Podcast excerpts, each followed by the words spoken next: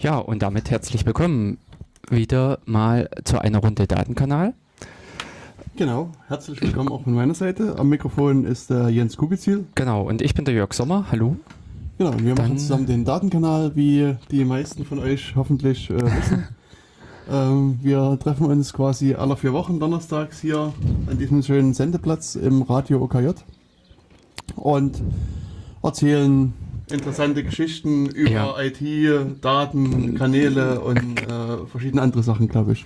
Technik und was alles so dranhängt. Technik, die begeistert. ja, beziehungsweise versuchen wir für die Begeisterung zu sorgen. Genau. Ja, und Richtig. Ähm, ansonsten kann man uns äh, auch manchmal nachhören an verschiedenen äh, Mhm. Stellen. Ja, manchmal, beziehungsweise immer. Äh, die Sendungs, äh, die bisher alle gelaufen sind, sind auch verfügbar. Und zwar haben wir uns zum Namen der Sendung passend die äh, Adresse datenkanal.org gesichert. Und äh, dort sind äh, das dort ist einfach das Archiv, das Verzeichnis der vergangenen Sendungen. Das Verzei ähm, dort könnt ihr auch noch äh, Informationen, also Notizen zu den Sendungen nachlesen oder dann auch weitergehende Infos. Also wir haben dort noch so ein paar Sachen eben, wie zum Beispiel auch den Live-Chat, den wir hier mitlaufen haben. Genau. Also der Jörg hat es beim letzten Mal schon erzählt und äh, bewundernswerterweise eingerichtet, äh, datenkanal.org slash mx. Genau. Da landet man an der richtigen Stelle, nämlich bei der Matrix. Bei der Matrix, in der In Matrix. der Matrix landet man dann.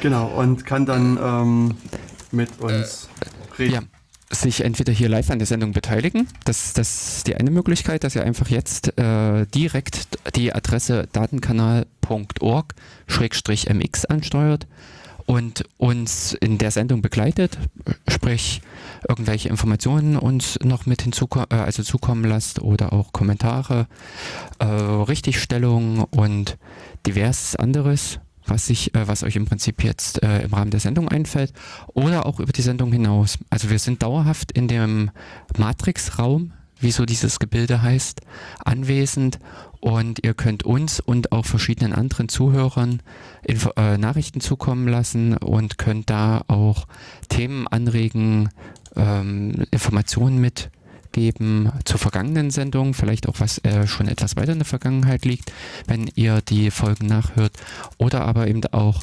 zu, den, äh, zu der aktuellen Sendung. Das hat in der Vergangenheit auch oft funktioniert, dass ich dann im Nachgang zu einer Sendung, wenn sie dann online verfügbar war zum äh, Nachhören per Podcast, dass dann auch sich entsprechende Diskussionen noch ergeben haben und wir dann noch über einige Themen intensiver sprechen konnten, nochmal einige Informationen auch nochmal aufbauen, äh, ja, ausbauen konnten.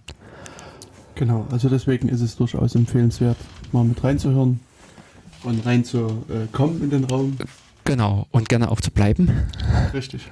Und ich glaube, weil ich gerade schon ähm, reinhören gesagt habe, denkst du, dass es eigentlich möglich wäre, dass man die Sendung auch live in den Kanal rein, in den Raum reinstreamt? Oder? Ja, ähm, theoretisch äh, ist das auch möglich. Das hat man, ähm, also wenigstens erstmal so theoretisch äh, geprüft, aber ich würde fast sagen, dafür wird man dann einen eigenen Raum aufmachen. Okay. Also, dass man nicht unbedingt alle Leute, die dort anwesend sind, erstmal dadurch vergrault, dass man ihnen jetzt in äh, die Sendung zwangsweise aufdrückt. Denn was wir auch schon mitbekommen haben äh, von vielen Hörern, ist, dass sie einfach dieses zeitunabhängige Hören mögen. Sprich, wer heute nämlich 14 Uhr auf Arbeit ist, wer einfach da nicht die Möglichkeit hat, die Sendung live zu verfolgen, für den ist es ein angenehmes, einfach innerhalb seines äh, Lieblings-Podcast-Programms einfach äh, unseren Podcast zu ab äh, abonnieren. In diversen Podcast-Programmen sind wir auch zu finden, eben unter Datenkanal. Und dann äh, bekommt ihr die Sendung immer, wenn wir sie veröffentlichen, äh, nachgeliefert oder über das Programm mit angezeigt und können dann die Sendung so hören, wie ihr wollt, sprich auch mit erhöhter Geschwindigkeit oder mit Pausen zwischendrin. Das macht eben das heutige äh, Hören von ja, Radio oder eben Podcast wesentlich angenehmer. Genau, das schöne sogenannte zeitsouveräne Anhören. Ja, eigentlich bringt dieser Begriff zeitsouverän sehr schön auf den Punkt. Und genau, also an der Stelle, ähm, das sind die Möglichkeiten, wie ihr uns hören könnt oder eben alternativ ganz klassisch äh, auch äh, über das Radio. Und zwar haben wir dann nochmal eine Ausstrahlung der Sendung am kommenden Sonnabend jetzt oder am ersten Sonntag, äh, Sonnabend im Monat wieder bei Radio Lotte. Also wir haben mittlerweile zwei, Send äh, äh zwei Rundfunkanstalten, die uns ausstrahlen, der Radio OKJ hier in Jena und Radio Lotte in Weimar, die dann am ersten, Radio Lotte am ersten äh, Sonnabend im Monat immer um 19 Uhr oder eben bei Radio OKJ alle vier Wochen den Donnerstag ist das die Live-Sendung oder der Samstag die erste, einfach die Wiederholung. Genau. Richtig. Genau, damit haben wir doch alles äh, soweit abgeklappert, was es an. Genau, wieder mal für gibt. die Leute, die spontan reingesprungen sind mhm. ins Programm, die, äh, denen die Möglichkeit gegeben, uns weiter zu hören, weiter zu verfolgen. Und an der Stelle ähm, genau, also von Orga-Themen habe ich diesmal eigentlich nichts groß. Mhm. Ähm, was mir gerade einfällt, hm? also ich hatte mal vor, vor langer Zeit bei ah. LiberaP so einen ähm, Account eingerichtet, hm. ähm, aber den dann nie, also ich glaube, wir haben ihn einmal in der Sendung erwähnt und dann äh, quasi nie wieder. Ja. Vor neun Monaten, äh, sieben Monaten war das. Ja. Ähm, also ja, wie gesagt, also das, äh, wenn ihr also Lust habt, uns äh, irgendwie auch finanziell zu unterstützen, könnte man das bei LiberaPay machen. Ähm, da gibt es also einen Datenkanals-Account, liberapay.com slash Datenkanal. Und äh, ja, das, da kann man quasi so wöchentlich ein paar Cent quasi äh, spenden. Also wie gesagt, wenn ihr Lust habt, äh, hm. macht das. Äh, und ja, das, das fiel mir jetzt gerade noch ein. Hm, Kann man an schön. der Stelle mal mit erwähnen. Hm. Äh, vielleicht ergibt sich dann doch noch die Möglichkeit, äh, den einen oder anderen Cent mitzubekommen und dann kann man auf einen größeren Server umziehen. Also das oh. ist ja oh. in der Tat etwas, was ich äh, so schon seit einiger Zeit hm. vorhabe. Dass, dass, äh, also bisher liegt der, der Datenkanal beim Rechner unseres Bekannten. Hm. Hallo Thomas. Hallo. und äh, der war also dankenswerterweise bereit, äh, uns da Serverplatz zu spendieren. Und mittlerweile sind wir jetzt gerade ja an der 85. Sendung. Das heißt, es gibt da 85 mal drei Dateien ungefähr, die rumliegen, mhm. die äh, also im größten Fall so um die 100 Megabyte groß sind.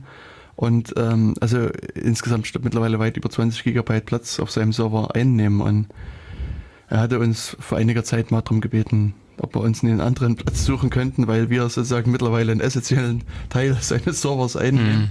Zumindest was den Plattenplatz anbetrifft. Und ähm, ich habe auch schon was vorbereitet quasi, aber ich muss halt nur noch den Umzug, also ich muss mal den Schalter umlegen. Also ich muss noch mal prüfen, die Installation und den Schalter umlegen, aber das ist sowas, äh, was ich irgendwie, mache ich irgendwann, wenn ich mal Zeit mhm. habe, äh, äh, irgendwo stehen habe und, und ich denke halt auch da auch einfach nicht dran. Hm. Genau. Also insofern wäre der Weg über LiberaPay äh, eine nette Sache, um da uns in dem Sinne zu unterstützen. Genau, weil den muss den, ich dann effektiv Geld bezahlen. Ja. Äh, und, und, das regelmäßig und überhaupt. Mhm. Und ja. Genau. Also, in dem Sinne, äh, die neue Sendung, dann äh, können wir auch uns heute gleich in das Thema äh, stürzen. Hm. Was haben wir denn eigentlich als Thema? Haben wir uns schon was ausgedacht oder müssen wir noch drüber nachdenken? Nee, äh, wir hatten äh, schon im Vorfeld eine Entscheidung getroffen, also Wahnsinn. vor 14 Uhr. 13.59 Uhr. Ja, richtig. In der letzten Minute haben wir dann noch ausgeknobelt äh, mit Schnick, Schnack, Schnuck, welches Thema denn äh, heute drankommen wird. Hm. Und zwar hat gewonnen dieses Mal das Thema JIT. Wir haben äh, das öfter schon erwähnt. Äh, JIT, Git, ähm, diverse Aussprachen für dieses Versionsverwaltungssystem erfunden äh, oder gibt es ja jetzt schon seit ähm, über 15 Jahren. Ähm, und es hat sich auch wirklich sehr, sehr stark äh, durchgesetzt, sehr, äh, sehr verbreitet, weil es, glaube ich, einerseits durch den Linux-Kernel eine sehr starke Popularität erreicht hat und natürlich auch mit dem Linux-Kernel einen sehr starken ähm, Antrieb für gute Entwicklung hatte Denn das, was da, ähm, der äh, Linux-Kernel selbst war ja auf Suche äh, in dem Sinne nach einem Versionsverwaltungssystem. Warum das eigentlich? Hatten die sowas nie? Ähm, doch hatten sie, aber eben auch mit so ein paar Sachen, die nicht so richtig ihnen gefallen haben. Okay. Bis dahin, dass sie dann auch mal bei, ähm, mhm, jetzt fällt mir der Name nicht ein, äh, bei einem System gelandet waren, was so halb offen war. Ähm, Na, ich, äh, meine Gedanken kreisen um Bitkeeper und BitLocker, aber ich glaube, das war beides. Also BitLocker ist die Verschlüsselung unter Windows, glaube ich. mhm. Aber Bitkeeper, äh, ähm, ja, ähm, also Perforce war es auch nicht. hm. Ähm, es, äh, doch, Bitkeeper könnte Das, es gewesen sein. ja, kann das sein. Äh, jedenfalls, äh, ursprünglich hat der Linux-Kernel ja mal ganz einfach angefangen, dass man einen Quellcode auf der Festplatte liegen hatte und man hat einfach äh, den dann regelmäßig äh, in einem Archiv zusammengeschnürt, sprich ein TAR äh, gebildet und ähm, die Änderungen wurden einfach per E-Mail ausgetauscht als Mhm. sogenannte Patches dass man da einfach das gängige Datenformat genutzt hat, um äh, Änderungswünsche, Änderungen an Dateien äh, zu übertragen. Passend dazu war einfach bei E-Mail auch noch die Kommunikation äh, möglich, dass man dann darüber diskutieren konnte, hier in der Zeile ist das und das nicht in Ordnung oder pack doch mal diese und jene Sache noch dazu. Und das sind so ein bisschen ja auch die Beweggründe, weshalb man ein äh, Versionsverwaltungssystem haben will, dass man äh, einerseits Änderungen irgendwie austauschen kann, Änderungen auch dokumentieren kann. Das ist das, was in diesen ganz Anfangszeiten halt ja auch nicht passiert ist, sondern äh, da ist dann einfach immer nur regelmäßig eine neue Version er erschienen. Na gut, man könnte doch Und- auch einen Changelog nebenbei mitführen. Man kann ja sozusagen immer, wenn man das mal aktualisiert, Ja, schreibt man drei Zeilen ins Changelog rein und dann äh, passt das doch auch. Oder wo ist das Problem? Ähm, da, äh, zweierlei. Also das, äh, das Changelog orientiert sich ja eigentlich eher an dem Anwender und damit möchte man ihm eine Liste von Änderungen mitgeben, die für ihn von Bedeutung sind. Die äh, Dokumentation der Änderungen am Quelltext oder allgemein an den Dateien Mhm. äh, verfolgt ja meist das Ziel, den Änderungsinhalt und Änderungshintergrund zu dokumentieren. Dass man da beschreibt, was ist das Ziel der Änderung, ähm, warum hat man das gemacht, warum hat man sich vielleicht für diese und jene Wege entschieden und äh, da ganz konkret auf diese ähm, Änderungen eingeht. Nach außen hin will man eigentlich vielleicht nur signalisieren, wir haben diesen und jenen Bug gefixt. Intern innerhalb so eines äh, Änderungsbeschreibung würde man eher sagen, wir haben äh, hier an dieser Stelle die, ähm, äh, was weiß ich, die äh, Verzeichnisstruktur geändert oder wir haben die Art und Weise, wie die Datei geöffnet wird, äh, verändert. Das ist für Nutzer des Gesamtsystems äh, meist irrelevant. Das, äh, viel, das wäre viel zu detailliert und dementsprechend würde so ein Changelog dann keiner mehr äh, wirklich lesen. Okay. Aber auf der anderen Seite könnte man sagen, wenn man jetzt bei diesem E-Mail-System ist, dann kann man so auch in seiner E-Mail-Historie nachgucken und sehen, was da passiert ist. Oder Genau, könnte man. Äh, ich versuche erstmal diesen Gedanken auszureden, dass man so ein System überhaupt braucht. Weißt du? Äh, Ja, genau. Ähm, Aber äh, auch diese E-Mail-Historie äh, ist äh, weitaus umfänglicher als das, was man äh, am Ende dann umsetzt. Also die Diskussion, die zu irgendwas führt. Und äh, es fehlt letztendlich dann auch die äh, Verknüpfung zwischen der E-Mail und der Änderung im Quelltext. Das ist einfach dann das Schöne, was allgemein so ein Versionsverwaltungssystem ja mit sich bringt, dass man an der Stelle dieses Ganze kompakt hat. Denn man hat äh, sowohl die Änderungshistorie als auch die Dokumentation und eventuell davon abgehend verschiedene Verweise. Also da ist einfach das zentrale Element die äh, Historie in dem Versionsverwaltungssystem, aber nicht irgendwie die Historie ausgelagert in, ich sag jetzt mal, so eine Mailingliste oder wo man auf so Mailinglistenarchiv verweist. Hm. Ja, ich hatte jetzt gerade Genau. noch so nebenbei geguckt, weil das so diese Ideen äh, gibt es ja schon längere Zeit. Äh, sowas zu machen, ist jetzt nichts, was jetzt mit dem Linux-Kernel quasi gekommen ist. Und ich habe mich gerade so gefragt, wann es so die ersten äh, solchen Systeme es gegeben hat. Und mein erster Versuch war jetzt sozusagen äh, bei CVS. Aber dann erinnerte mich der CVS-Artikel, dass es noch sowas, einen Vorgänger gab, nämlich RCS, das Revision Control System. Und da wird hier gesagt, dass es 1982 äh, ins Leben gerufen worden ist. Hm. Und also ich kann mich erinnern, dass ich auch irgendwie nochmal mit RCS irgendwie gearbeitet habe, aber so nur kurz. Hm. Und CVS war dann schon Ja. das damalig moderne System. Also Hm. wo dann irgendwie, also wenn ich mich richtig erinnere, wurden diese Versionen irgendwie mit Komma, also Dateiname, Komma, Versionsnummer markiert. Oder täusche ich mich da jetzt? Na, ähm, die, also das Schl äh, Sch- Schwierige, ich will jetzt nicht gerade sagen Schlimme, aber das Schwierige an CVS war, dass die Dateien einzeln äh, versioniert werden Mhm. konnten und man dann darüber so Gebilde machen konnte, die dann irgendwie diese Version zusammenfassten und ähm, ja, also äh, ich selbst habe mal ein bisschen mit CVS gearbeitet und bin da genau auch über solche Sachen gestolpert, äh, dass diese Versionsknoten irgendwann äh, nicht mehr sich so wirklich durchsteigen ließ, beziehungsweise ähm, sich überhaupt nicht mehr aufknoten ließ. Und das Einzige war wegschmeißen und äh, mit irgendeinem vorigen äh, Zustand, der mal irgendwie festgesetzt wurde, dann wieder anzufangen und äh, von da aus nochmal weiter äh, neu, äh, neu zu arbeiten. Das ist so ein bisschen auch wirklich eine Denkweise, denn äh, das, was ich heute auch mit in dieser Sendung mit sagen wollte, es gab ja mit äh, nach CVS noch SVN als Entwicklung. Und da hat äh, man mit dem Slogan gearbeitet, ähm, CVS done right. Also äh, Mhm. SVN war nochmal CVS ordentlich gemacht. Und genau darüber hat sich ja der Entwickler, der äh, ähm, ja, Er- Erfinder von JIT äh, auch drüber aufgeregt. Linus Torvalds hat gesagt, diese ganze CVS-Idee, was da so alles drin steckt an äh, der Arbeitsweise, ist Blödsinn. Also das ist einfach nichts, was man irgendwie gerade rücken äh, kann, sondern äh, das muss komplett äh, neu überdacht werden.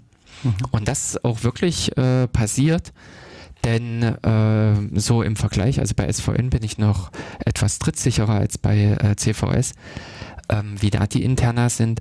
Bei eben bei SVN ist es so, dass auch die interne Repräsentation, also die Abspeicherung der Änderungen, waren auch tatsächlich Diffs. Dort lagen die Diffs richtig vor in einem Verzeichnis und man hat immer den letzten Zustand gehabt und konnte dann dementsprechend in äh, ältere Versionen anhand dieser Zwischendiffs rekonstruieren. Und äh, SVN hatte damals auch so eine Geschichte, dass eigentlich so alles in diesem Repository zusammengefasst war und man hat ähm, äh, ich sag mal Tags, also Marken oder verschiedene Zweige nur als Unterverzeichnisse äh, aufgefasst. Und äh, trotzdem bewegte sich alles in einem großen ähm, Raum, sag ich jetzt mal in einem großen Verzeichnis, bei dem kontinuierlich die Zahlen weiterzählten.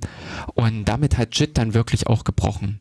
Also das ist das, was JIT nochmal äh, auch auf der Bedienerebene sehr hat von alten Herangehensweisen ähm, ver, äh, ja, verändert und hat dadurch auch ganz andere Möglichkeiten gebracht.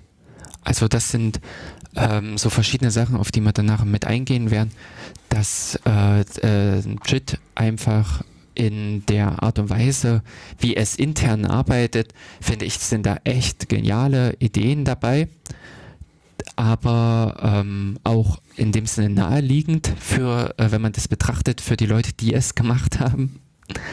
Und auch von der Bedienungsart und Weise hat sich vieles verändert. Hm.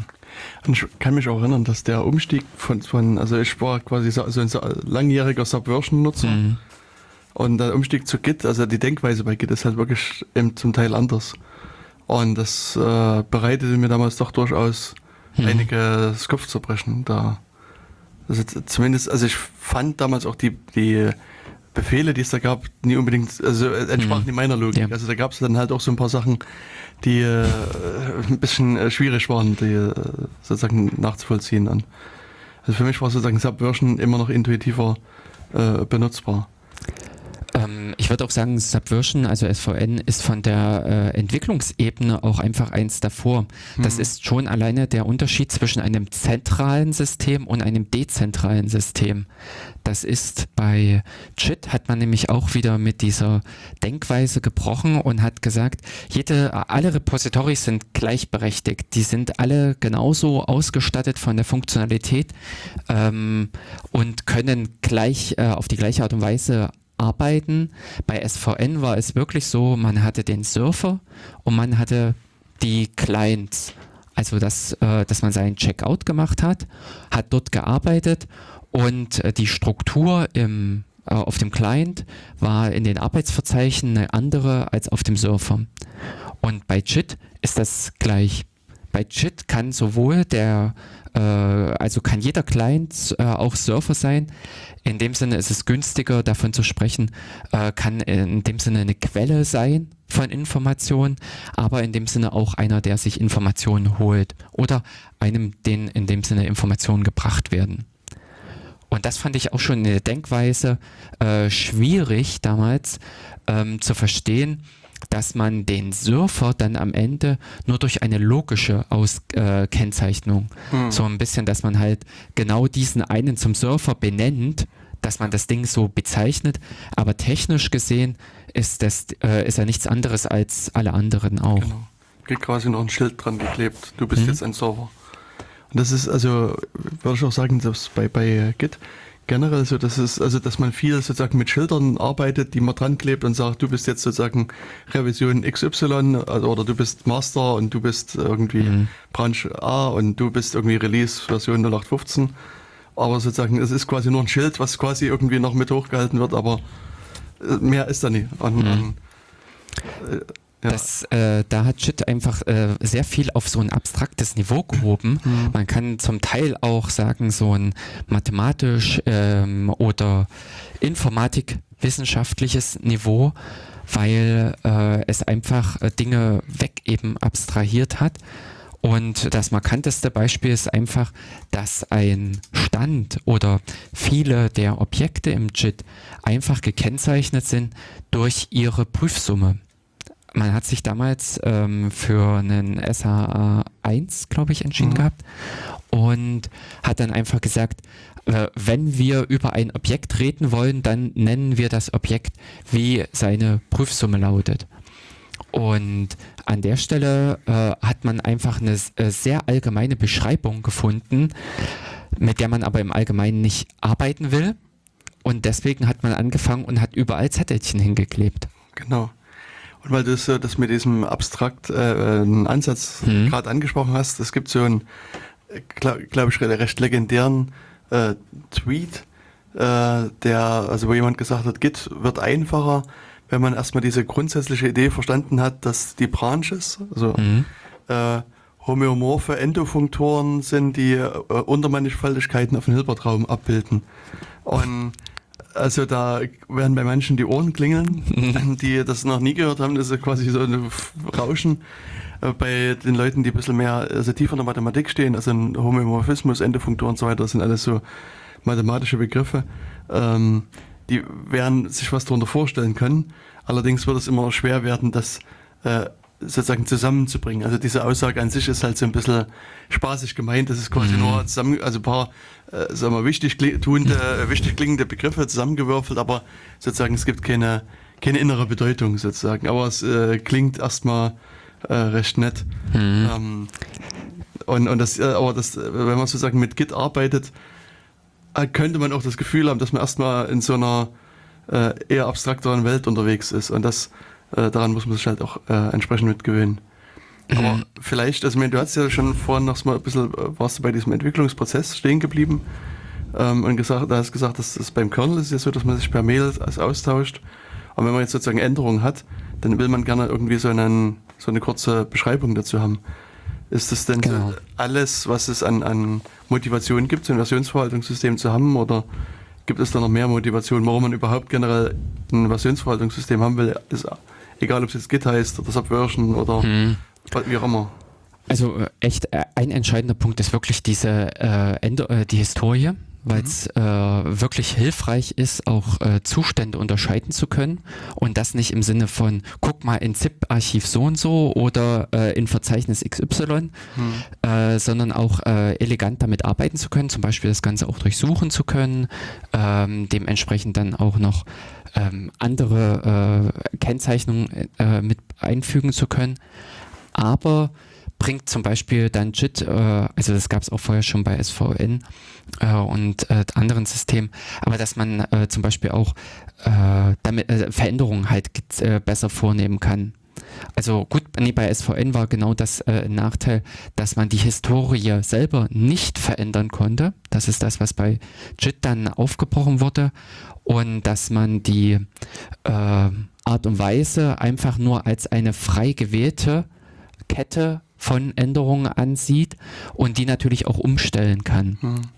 Wobei, also auch bei, bei Subversion kannte man die Historie verändern, meines, meiner Erinnerung nach.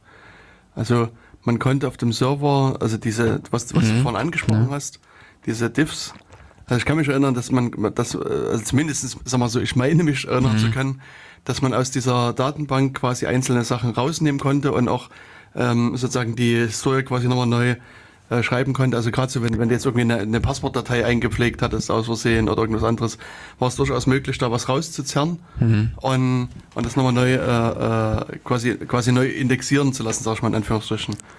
Und Also- insofern, also es ist nicht mehr so einfach wie heute mit, mit Git vielleicht, aber ich glaube grundsätzlich ging das auch äh, nach meiner Erinnerung.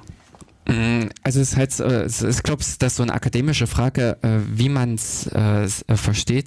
Mit diesem SVN-Admin konnte man äh, dann sozusagen das Ganze filtern, so ein bestehendes Repository und hat praktisch damit ein neues erzeugt. Ähm, w- wenn man äh, diesen Zustand veröffentlicht, also wenn man an einem öffentlichen Repository solche Änderungen vorgenommen hat, dann hätte das, glaube ich, auch mit diesen Clients ziemlich viele Schwierigkeiten äh, geben können. Das ist das, was man heutzutage ja auch bei JIT hat. Wenn man, ähm, ich sag mal, auf, äh, versucht, einen Master zu verändern, den Hauptzweig zu verändern, dann äh, gibt es ja auch alle möglichen Warnungen, beziehungsweise gibt es auch ähm, äh, bei einem derartigen Aktualisierung beim Client die entsprechenden äh, Konflikte. Hm. Ähm, in gewissen Rahmen, also äh, man möchte letztendlich auch irgendwo auch mit dieser Historie arbeiten können, um eventuell solche Probleme zu beheben, wie du jetzt gesagt hast. Man hat eine äh, lizenzrechtlich geschützte Datei eingefügt oder eben Passwörter mit ein, äh, ähm, ungewollt einfach mit äh, reingebracht. Und ähm, ja, also es hat äh, äh, einerseits eben diesen dokumentierenden Charakter, so ein Versionsverwaltungssystem, aber eben auch ähm, so eine Art und also es sollte ein, äh, eine Erleichterung schaffen, wie man auch diese Stände verteilt. Es fängt schon alleine nur an, wenn man seine, was weiß ich, äh, Doktorarbeit schreibt oder ähm, irgendeinen Text verfasst und sitzt an unterschiedlichen Rechnern. Oder es arbeiten unterschiedliche äh, Personen an dem äh, Dokument mit, dann möchte man irgendwie auf angenehme Art und Weise die Daten zwischen beiden synchronisieren, ohne dass man irgendwelche E-Mails hin und her schickt mit der Anleitung eben zuerst musst du das reinpacken und dann musst du das reinpacken, sondern das sollte wirklich auch die Technik mit lösen. Und insofern ist halt so ein Versionsverwaltungssystem wirklich ein äh, System, was einen Erleichterungen bringt. Bis dahin, dass man auch sogenannte ja, Haken hat, solche Hooks, an denen man auch Skripte richtig einbinden kann. Das war schon bei äh, Subversion so der Fall, dass man bei einem äh, bei einer Aktualisierung auf dem Server konnte man äh, diese Ak äh, Änderung auf dem, an die Mailingliste schicken mit entsprechenden äh, auch weitergehenden Sachen äh, im Bildsystem auslösen. Man konnte dann automatisch Bugs schließen in einem äh, Bug-Tracker und verschiedene Sachen. Also das ist das, was äh, vielfach an diesen Tätigkeiten dranhängt, wenn man sie manuell ausführt. Genau. Und ich meine, das sind aber auch in der Tat so, so die Punkte, die es wirklich sinnvoll machen, ähm, so, so ein System einfach auch zu haben. Also da, sag mal, ich hatte jetzt gerade so nochmal ein bisschen rumgesucht ähm, und in der Tat sozusagen das älteste System ist von 1972 sogar, also schon fast vor 50 Jahren äh, entwickelt worden, SCCS. Also das sieht man quasi auch sozusagen mit dem Beginn mhm. von breiterer Softwareentwicklung hat man das in der Tat auch erkannt, dass es äh, so, äh, sinnvoll ist, so ein System zu haben und aus den diversen Gründen, die du jetzt auch schon geschildert hast. Also mhm. das gibt da durchaus eine Notwendigkeit und ja, und, und, wie gesagt, mein Einstieg war mal irgendwie mit CVS, aber das war nur so im Ansatz. Also ich habe in, in, einem Projekt da mal mit, mit äh, SVS arbeiten dürfen. und dann kam sozusagen nach meiner Erinnerung sehr schnell Subversion. Also und, und dann habe ich wirklich sehr, sehr lange Subversion eingesetzt und, und das auch eigentlich gerne eingesetzt. Und ich meine, auch das hatte Limitationen. Also, und das ist aber halt wie immer so, man, man arbeitet sich dann sozusagen um diese Limitation herum. Also es ist irgendwie, funktioniert das ohne Probleme, weil man eben weiß, wo so die Haken und Ösen sind. Mhm. Und das ging und, und dann 2005, das hast du gesagt, dann kam Git auf. Und ähm, also was mich bei Subversion halt gestört hat, war die Tatsache, dass du quasi immer eine Verbindung zum Server brauchtest. Und wenn ich da irgendwie ist mal, meine Idee ist erstmal sozusagen kleine Commits zu machen, also mhm. nicht irgendwie einen Tag lang an irgendeinem Projekt zu arbeiten und am Tagesende mache ich dann sozusagen einen großen Commit, sondern ich mache halt irgendwie einen, einen, logisch in sich zusammenhängenden Commit, der mhm. vielleicht fünf Tage Arbeit drinstecken können oder fünf Stunden oder auch nur fünf Minuten. Und, äh, und das war halt so problematisch bei, bei Subversion, dass man quasi permanent eine Serververbindung brauchte und ich ja. sozusagen da, äh, damals ähm, kaum irgendwie eine mobile Verbindung irgendwo hatte und offene WLANs gab es damals wie heute eher auch weniger. Ja. Das heißt, ähm, da war es halt sehr interessant, auch Git zu benutzen. Und, mhm. und äh, Git war damals, und das gibt es auch heute noch, die haben quasi so eine Anbindung an SVN gehabt. Also mhm. man konnte sozusagen ein Git-Repository machen und dann sozusagen mit Git einfach einen Commit machen und es landete in so einem SVN-Repository und wenn man später irgendwann online war, war, kann man quasi diese ganzen einzelnen Commits in das Subversion-Repository hochladen und, und das war am Anfang sozusagen mein äh, äh, Ansatzpunkt, überhaupt Git zu benutzen. Ja. Eben, äh, damals war es halt noch so das Problem der äh, fehlenden Internetverbindung.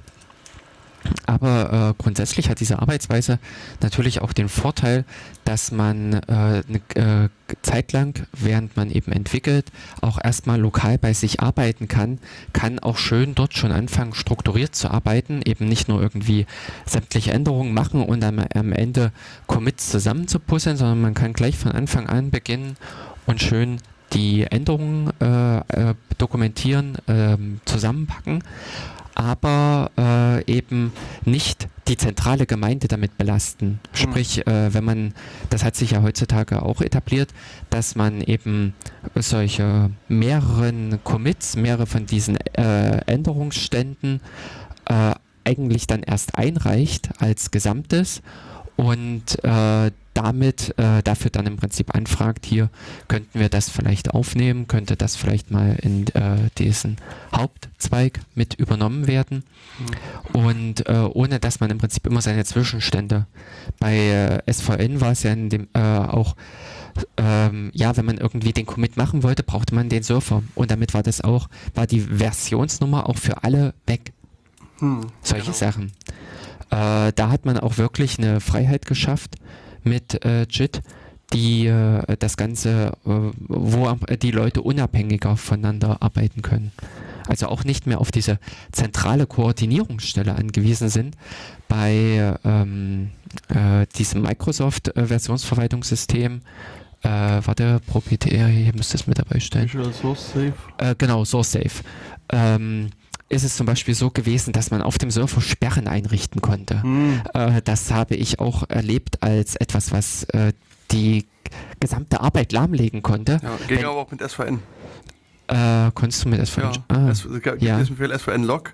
Okay. Da kann, äh, kannst du ja wirklich sozusagen das hm. zuriegeln, den, den Server. Genau. Und äh, wenn dann der Mitarbeiter äh, Nachmittag um drei irgendwie die Sperre setzt, macht noch eine halbe Stunde was und geht dann.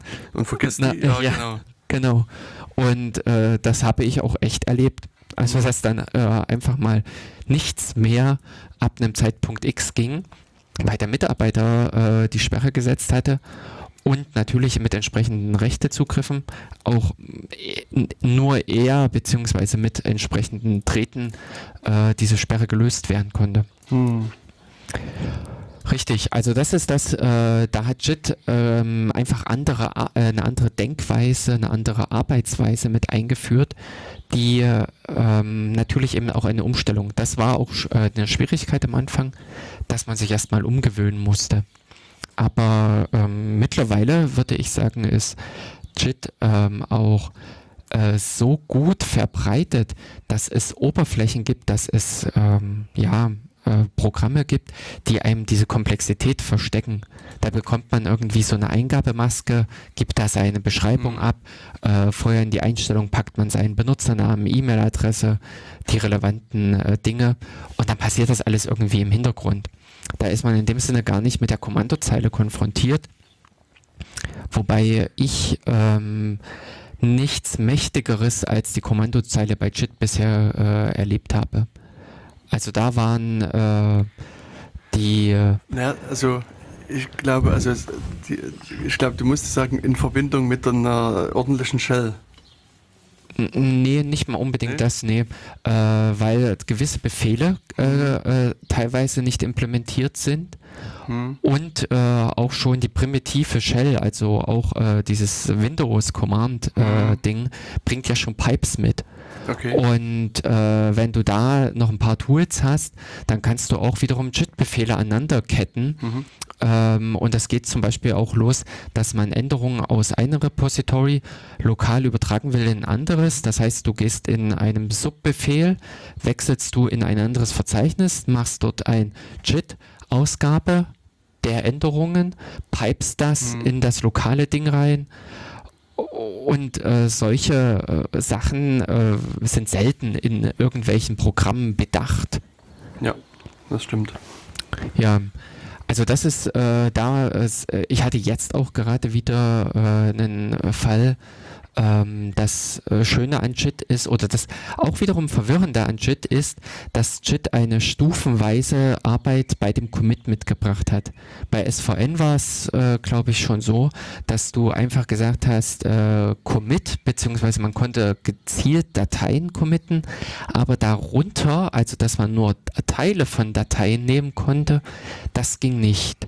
Hm. Und Jetzt ist es aber so, es gibt einen sogenannten Staging-Bereich, also so ein Sammelbecken, in das man erstmal seine gewünschten Änderungen hineinpackt und dort sozusagen die, äh, das schön aufpolierte, äh, den schön aufpolierten Zustand äh, aufbaut und dann sagt, das bitte jetzt einfrieren und äh, äh dann ist das als ein neuer Arbeitsstand im System drin.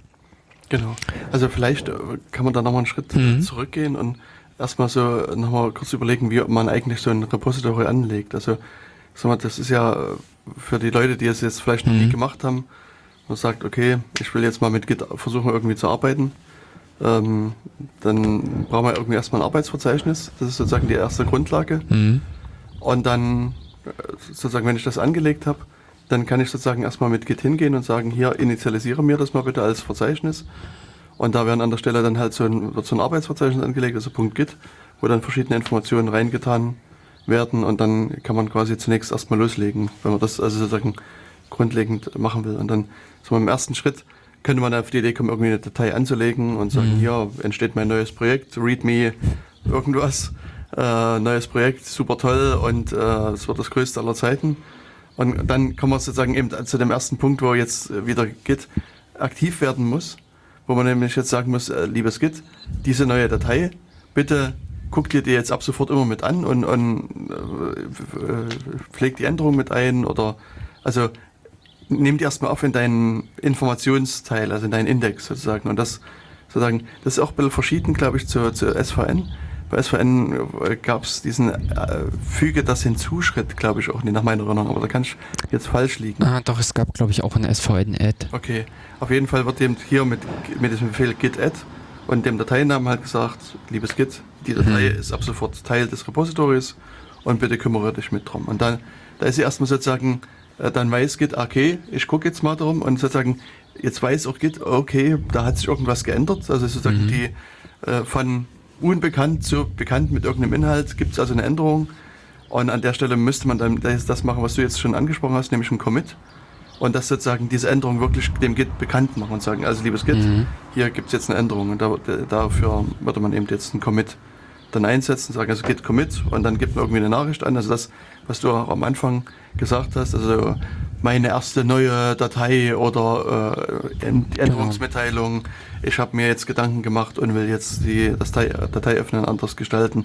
Also gibt quasi irgendwie eine Meldung mit, was sozusagen eine Kurzzusammenfassung dieser äh, Änderung ist. Also üblicherweise mhm. Punkt oder Shit, New Try oder irgend sowas sind so die meisten äh, Commit Messages glaube ich. Also es ist, also viel versucht man, also viel, also ich sehe es zumindest recht häufig, dass man einfach mal irgendwie so eine sinnlose Meldung mit abgibt.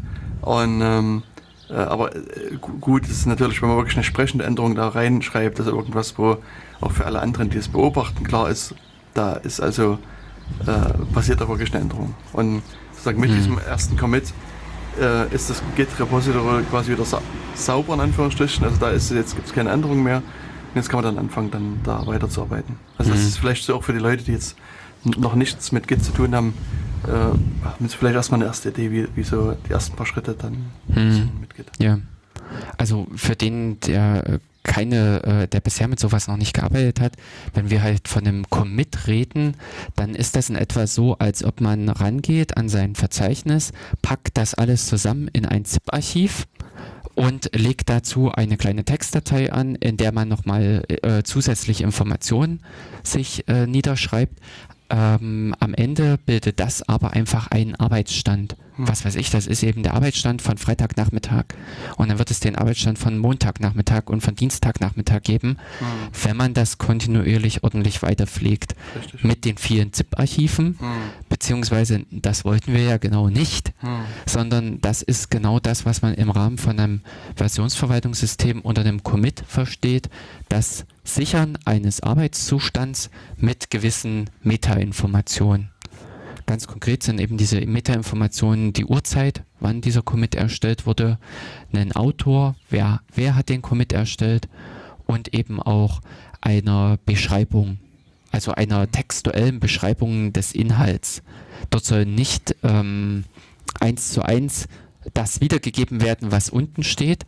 Sowas wie, ich habe eine neue Vorschleife eingebaut, in der ich äh, diese und jene Informationen durchgehe, sondern da sollte eher stehen, äh, sowas äh, etwas abstrakter formuliert, ähm, äh, Suchalgorithmus äh, optimiert. Genau. Oder sowas. Ja. Und ähm, was Git jetzt auch noch so macht, ist, dass es quasi auch eine Information mit beifügt, was ist die Vorgängerversion. Genau. Und wie ist auch meine aktuelle Version. Also das, was du vorhin schon bei Subversion gesagt hast, da ähm, war es ja so, dass die laufend hochnummeriert werden, also von 1, 2, 3 und so weiter und so weiter.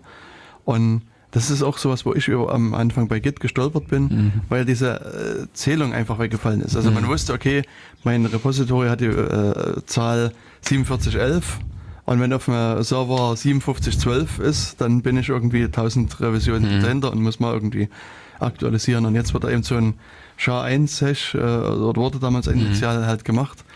Und, und dann ist halt sozusagen die Versionsnummer die Kurzform von diesem SHA-Hash, weil das irgendwie E037F Y, ne Y nicht, aber ja, irgendwas ist. Und, genau. und das an, beim anderen Mal ist es AB007G oder irgendwas. Genau. Also das, man kann nicht mehr unmittelbar sehen, welche Versionen folgen aufeinander.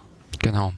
Und äh, das ist äh, in S, äh, innerhalb von Subversion ist das verständlich, dass man mhm. eine Historie auch so mit 1, 2, 3, 4, 5 durchnummerieren kann, dass sich äh, sozusagen da eine kanonische Ordnung ergibt wohingegen äh, bei JIT, wenn man das nämlich so frei fasst und sagt, man spricht allgemein nur von einem Snapshot, von einem Zustand, der da irgendwie mal aufgenommen wurde und die beliebig miteinander verknüpft werden können, da gibt es plötzlich kein, ähm, keine kanonische Ordnung mehr, in der man sagt, der, äh, dieses Archiv, dieser Zustand ist nach dem oder vor dem, sondern das muss man explizit eben mit ausdrücken.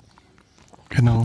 Das muss in dem Sinne innerhalb eines äh, Commits muss gesagt werden, da, äh, wir beziehen uns auf die Version vorher mit Kennung so und so.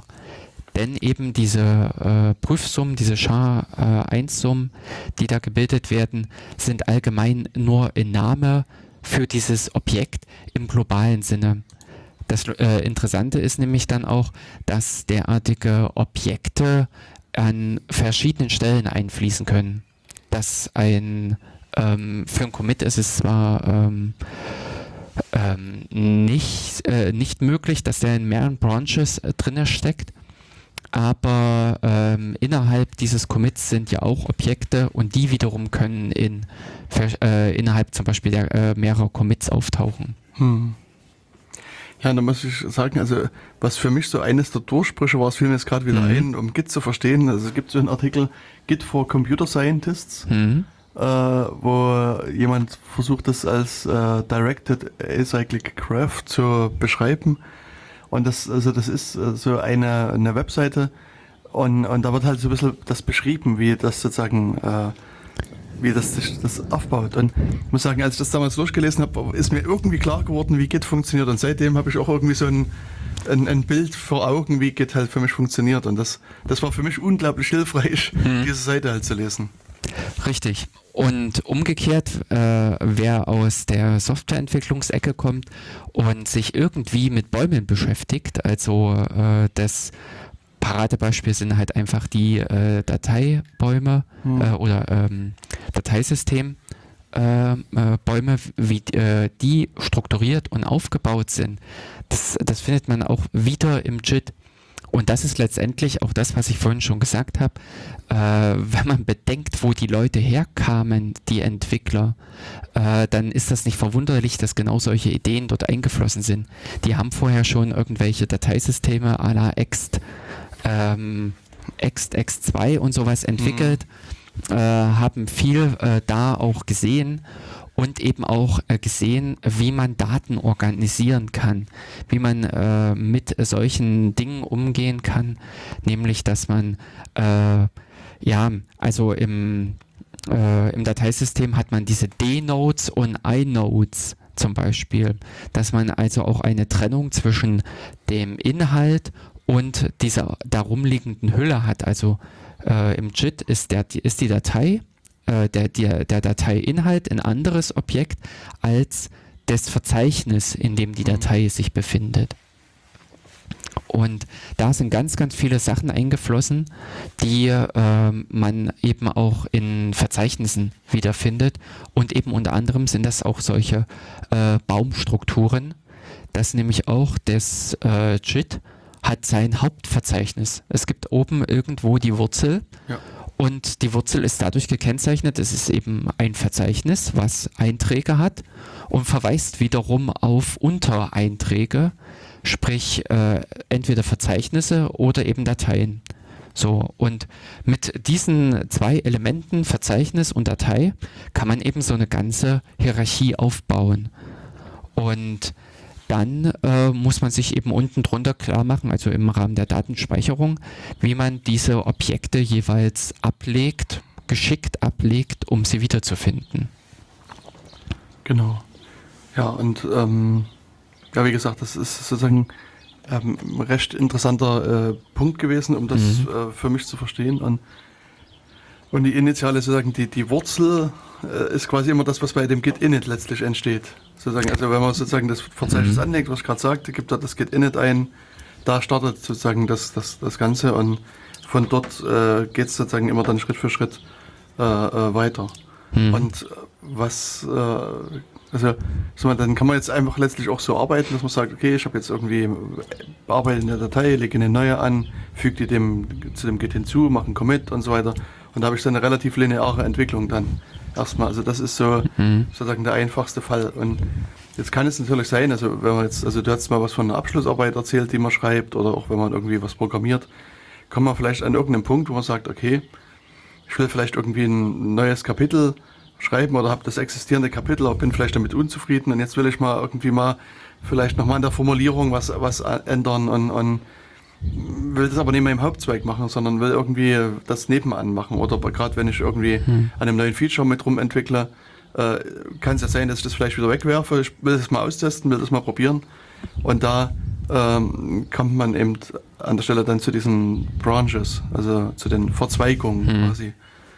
Und ähm, das ist halt, also das war bei Subversion ähm, auch, also das, das gab's, also dass man sozusagen einen Branch machen konnte.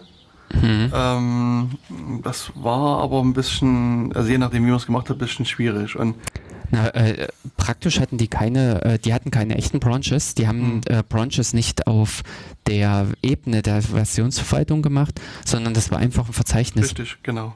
Die haben einfach gesagt, wenn du einen Branch äh, erzeugen möchtest, dann gab es, glaube ich, auch richtig den Befehl svncp, also Copy.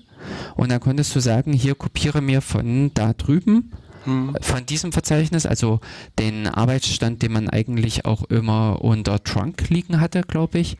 Also äh, da hat der SVN so äh, eine Standardstruktur aufgebaut, äh, dass man im Hauptverzeichnis den Verzeichnis hatte Tags, man hatte ein Verzeichnis Trunk Hm. und ein Verzeichnis Branches. Mhm. Ähm, und dann gab es, glaube ich, noch irgendwas Viertes, was man äh, so logisch trennen konnte. Und wenn man äh, einen neuen Zweig erstellen wollte, hat man kurzerhand dieses Trunk-Verzeichnis rüber kopiert in ein entsprechendes Branch-Verzeichnis, hat dann dort gearbeitet und dann war das, ähm, hat man das einfach als Branch genannt, aber es war ähm, strukturell auf Ebene des Versions, der Versionsverwaltung äh, war es kein neuer Abzweig, sondern es war ein lineares Fortschreiben der, äh, der Historie. Hm, genau. Und das hat JIT halt auch ein bisschen anders gemacht. Ich wollte nämlich hier nochmal sagen, wenn man diese Vorstellung hat, dass man äh, in eine Datei einfach sagt, das ist eben der Zettel oder sowas, auf dem die Informationen stehen. Verzeichnisse sind ähnliche Zettel, dass sie eben auch wieder genau auf andere Zettel verweisen können. Also dass dann eben drauf steht Zettel 7 an der Stelle mit dem und dem Namen, dann diese Baumstruktur aufgebaut hat bis zur Wurzel hin, dann kann man natürlich auch den Schritt noch eins weiter treiben und das ist dann genau der Commit. Das ist dann das Commit-Objekt, was praktisch auch nichts weiter ist als ein Verzeichnis, in dem gewisse Einträge drin sind, in dem eben äh, auch Verweise gemacht werden auf einerseits dieses ähm, Wurzelverzeichnis, auf den Vorgänger-Commit, auf ähm, äh, ja, äh, Wurzelverzeichnis und Vorgänger-Commit und dann noch diese ganzen anderen Meta-Informationen hinterlegt werden. Und das ist auch von der Abstraktion, also das ist einfach genial, dass man das mit denselben Mitteln fortführt, wie man vorher schon auch, ich sag mal, äh, Verzeichnisse und Dateien gebaut hat. Genau. Und äh, das bringt dann eben eine wahnsinnige Vielfalt, dass man dann plötzlich solche Sachen machen kann und kann das Zeug äh, neu kombinieren, äh, kann dann eben solche Informationen plötzlich aufbauen, dass ähm, eben Tags oder ja solche Commits äh, dann ähm, unterschiedliche Vorgänger haben, also dass man die unterschiedlich aneinanderreiht. Mir fehlt gerade nämlich noch als so Pendant ein, äh, BetterFS hat äh, auch so eine Geschichte, dass man da ja auch Snapshots hat Mhm. Durch dieses ganze System, so wie dieses mit diesem Copy on Write arbeitet und dass man genau auch diese Snapshots als Verzeichnisse sich einblenden kann. Dann werden nämlich auch plötzlich diese Zustände äh, materialisiert in Form von Verzeichnissen. Und dann äh, beamt man sich in den Zustand von vorgestern, indem man einfach in dieses Verzeichnis wechselt. Äh, Im Extremfall einfach da ein Change Root reinmacht und dann sind diese äh, Programme, die laufen, in dem alten Zustand. Und ähnlich ist es eben beim JIT, dass ich sagen kann, mach mal ein Checkout und dann bin ich wieder in meinem Zustand von vor zwei Tagen oder springe in einen Parallelzustand. Das ist das, was dann wirklich diese Freiheit innerhalb des Ganzen äh, bringt, wo man sich dann auch wirklich schön hin und her bewegen kann. Also schon, also nur diese Abstraktion, das ist dann erstmal umgekehrt gesprochen, wenn man äh, sich diese ganzen Sachen in Shit anguckt, was die eingebaut haben, zerfällt das im Kern auf ganz wenige Strukturelemente. Das ähm, ja, dass man dann einfach am Ende nur noch über eine Handvoll von irgendwelchen Kernelementen spricht und darauf aufbauend hat man dieses ganze große Wunderwerk auf, äh, aufgezogen. Genau, das Mhm. stimmt.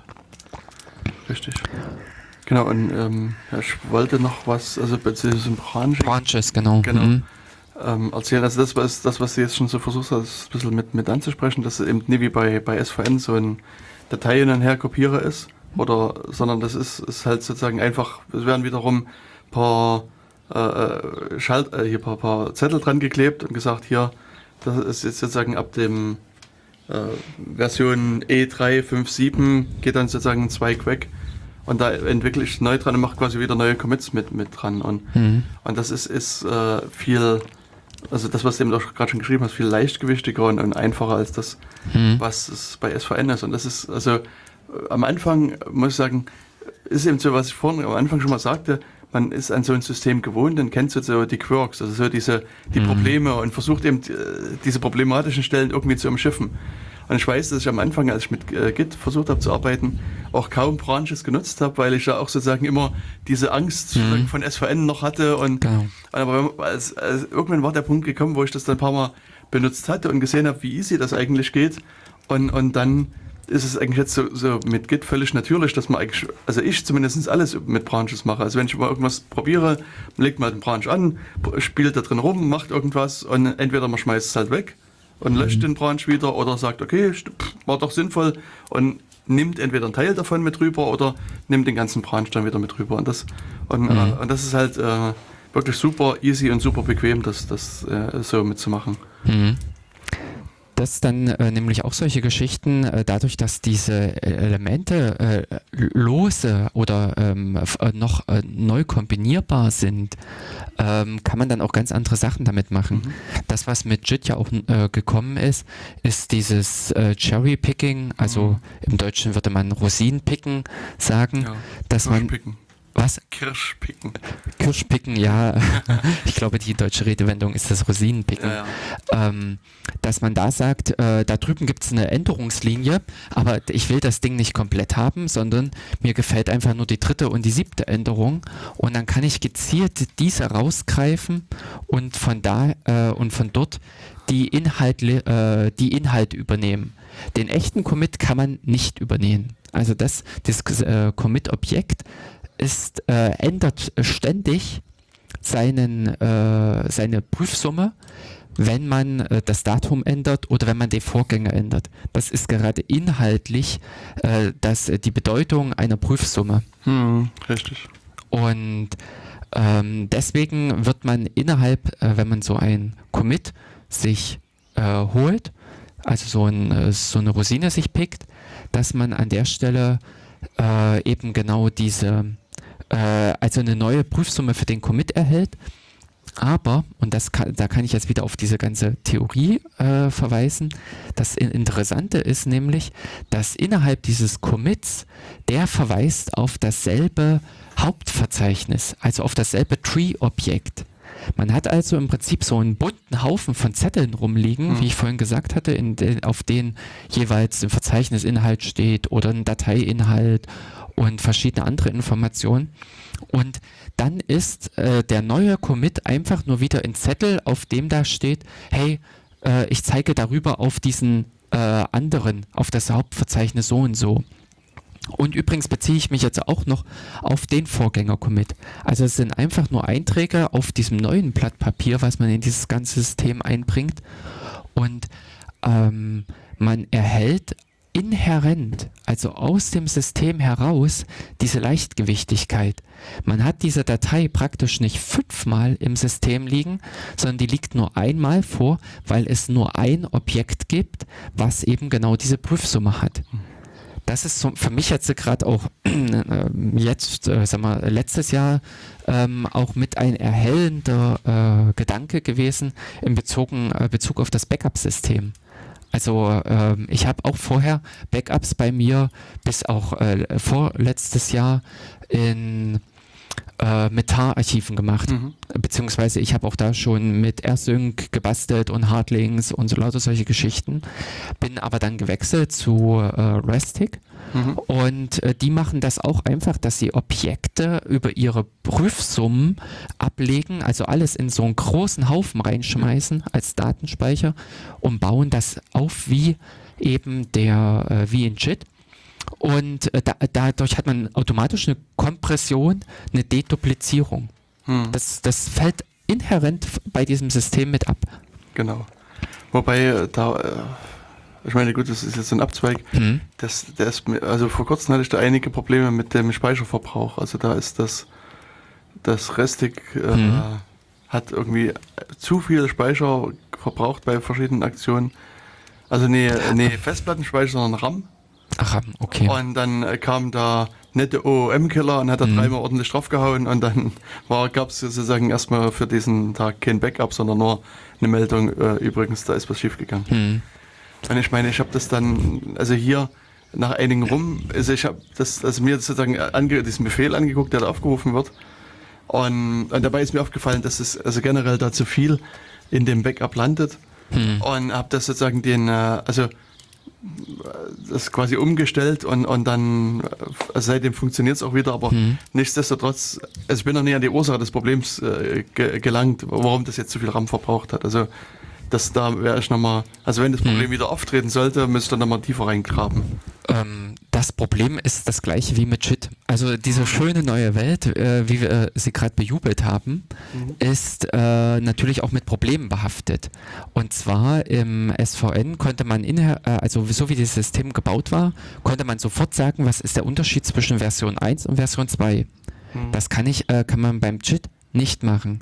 Da muss in die ähm, in eben einen Versionsvergleich, also in so einen Diff, mhm. muss wegen, wesentlich mehr Intelligenz reingesteckt werden, als äh, eben es für SVN notwendig war. Und äh, da fangen nämlich dann solche Sachen an, wenn man halt zwei Versionsstände miteinander vergleicht, dann äh, wird natürlich werden mehr Ressourcen benötigt oder auch ähm, mit diesem Zettelhaufen, so wie ich es ja vorhin bildlich mhm. beschrieben hatte, äh, kann man sich vorstellen, dass irgendwann mal Zettel rumkullern, die überhaupt nicht mehr genutzt werden. Und äh, das ist ein äh, äh, ne, Phänomen, das tritt bei SVN nicht auf. Das sind wirklich nur alle Sachen, äh, alle Sachen, die integriert sind, die werden auch tatsächlich benötigt.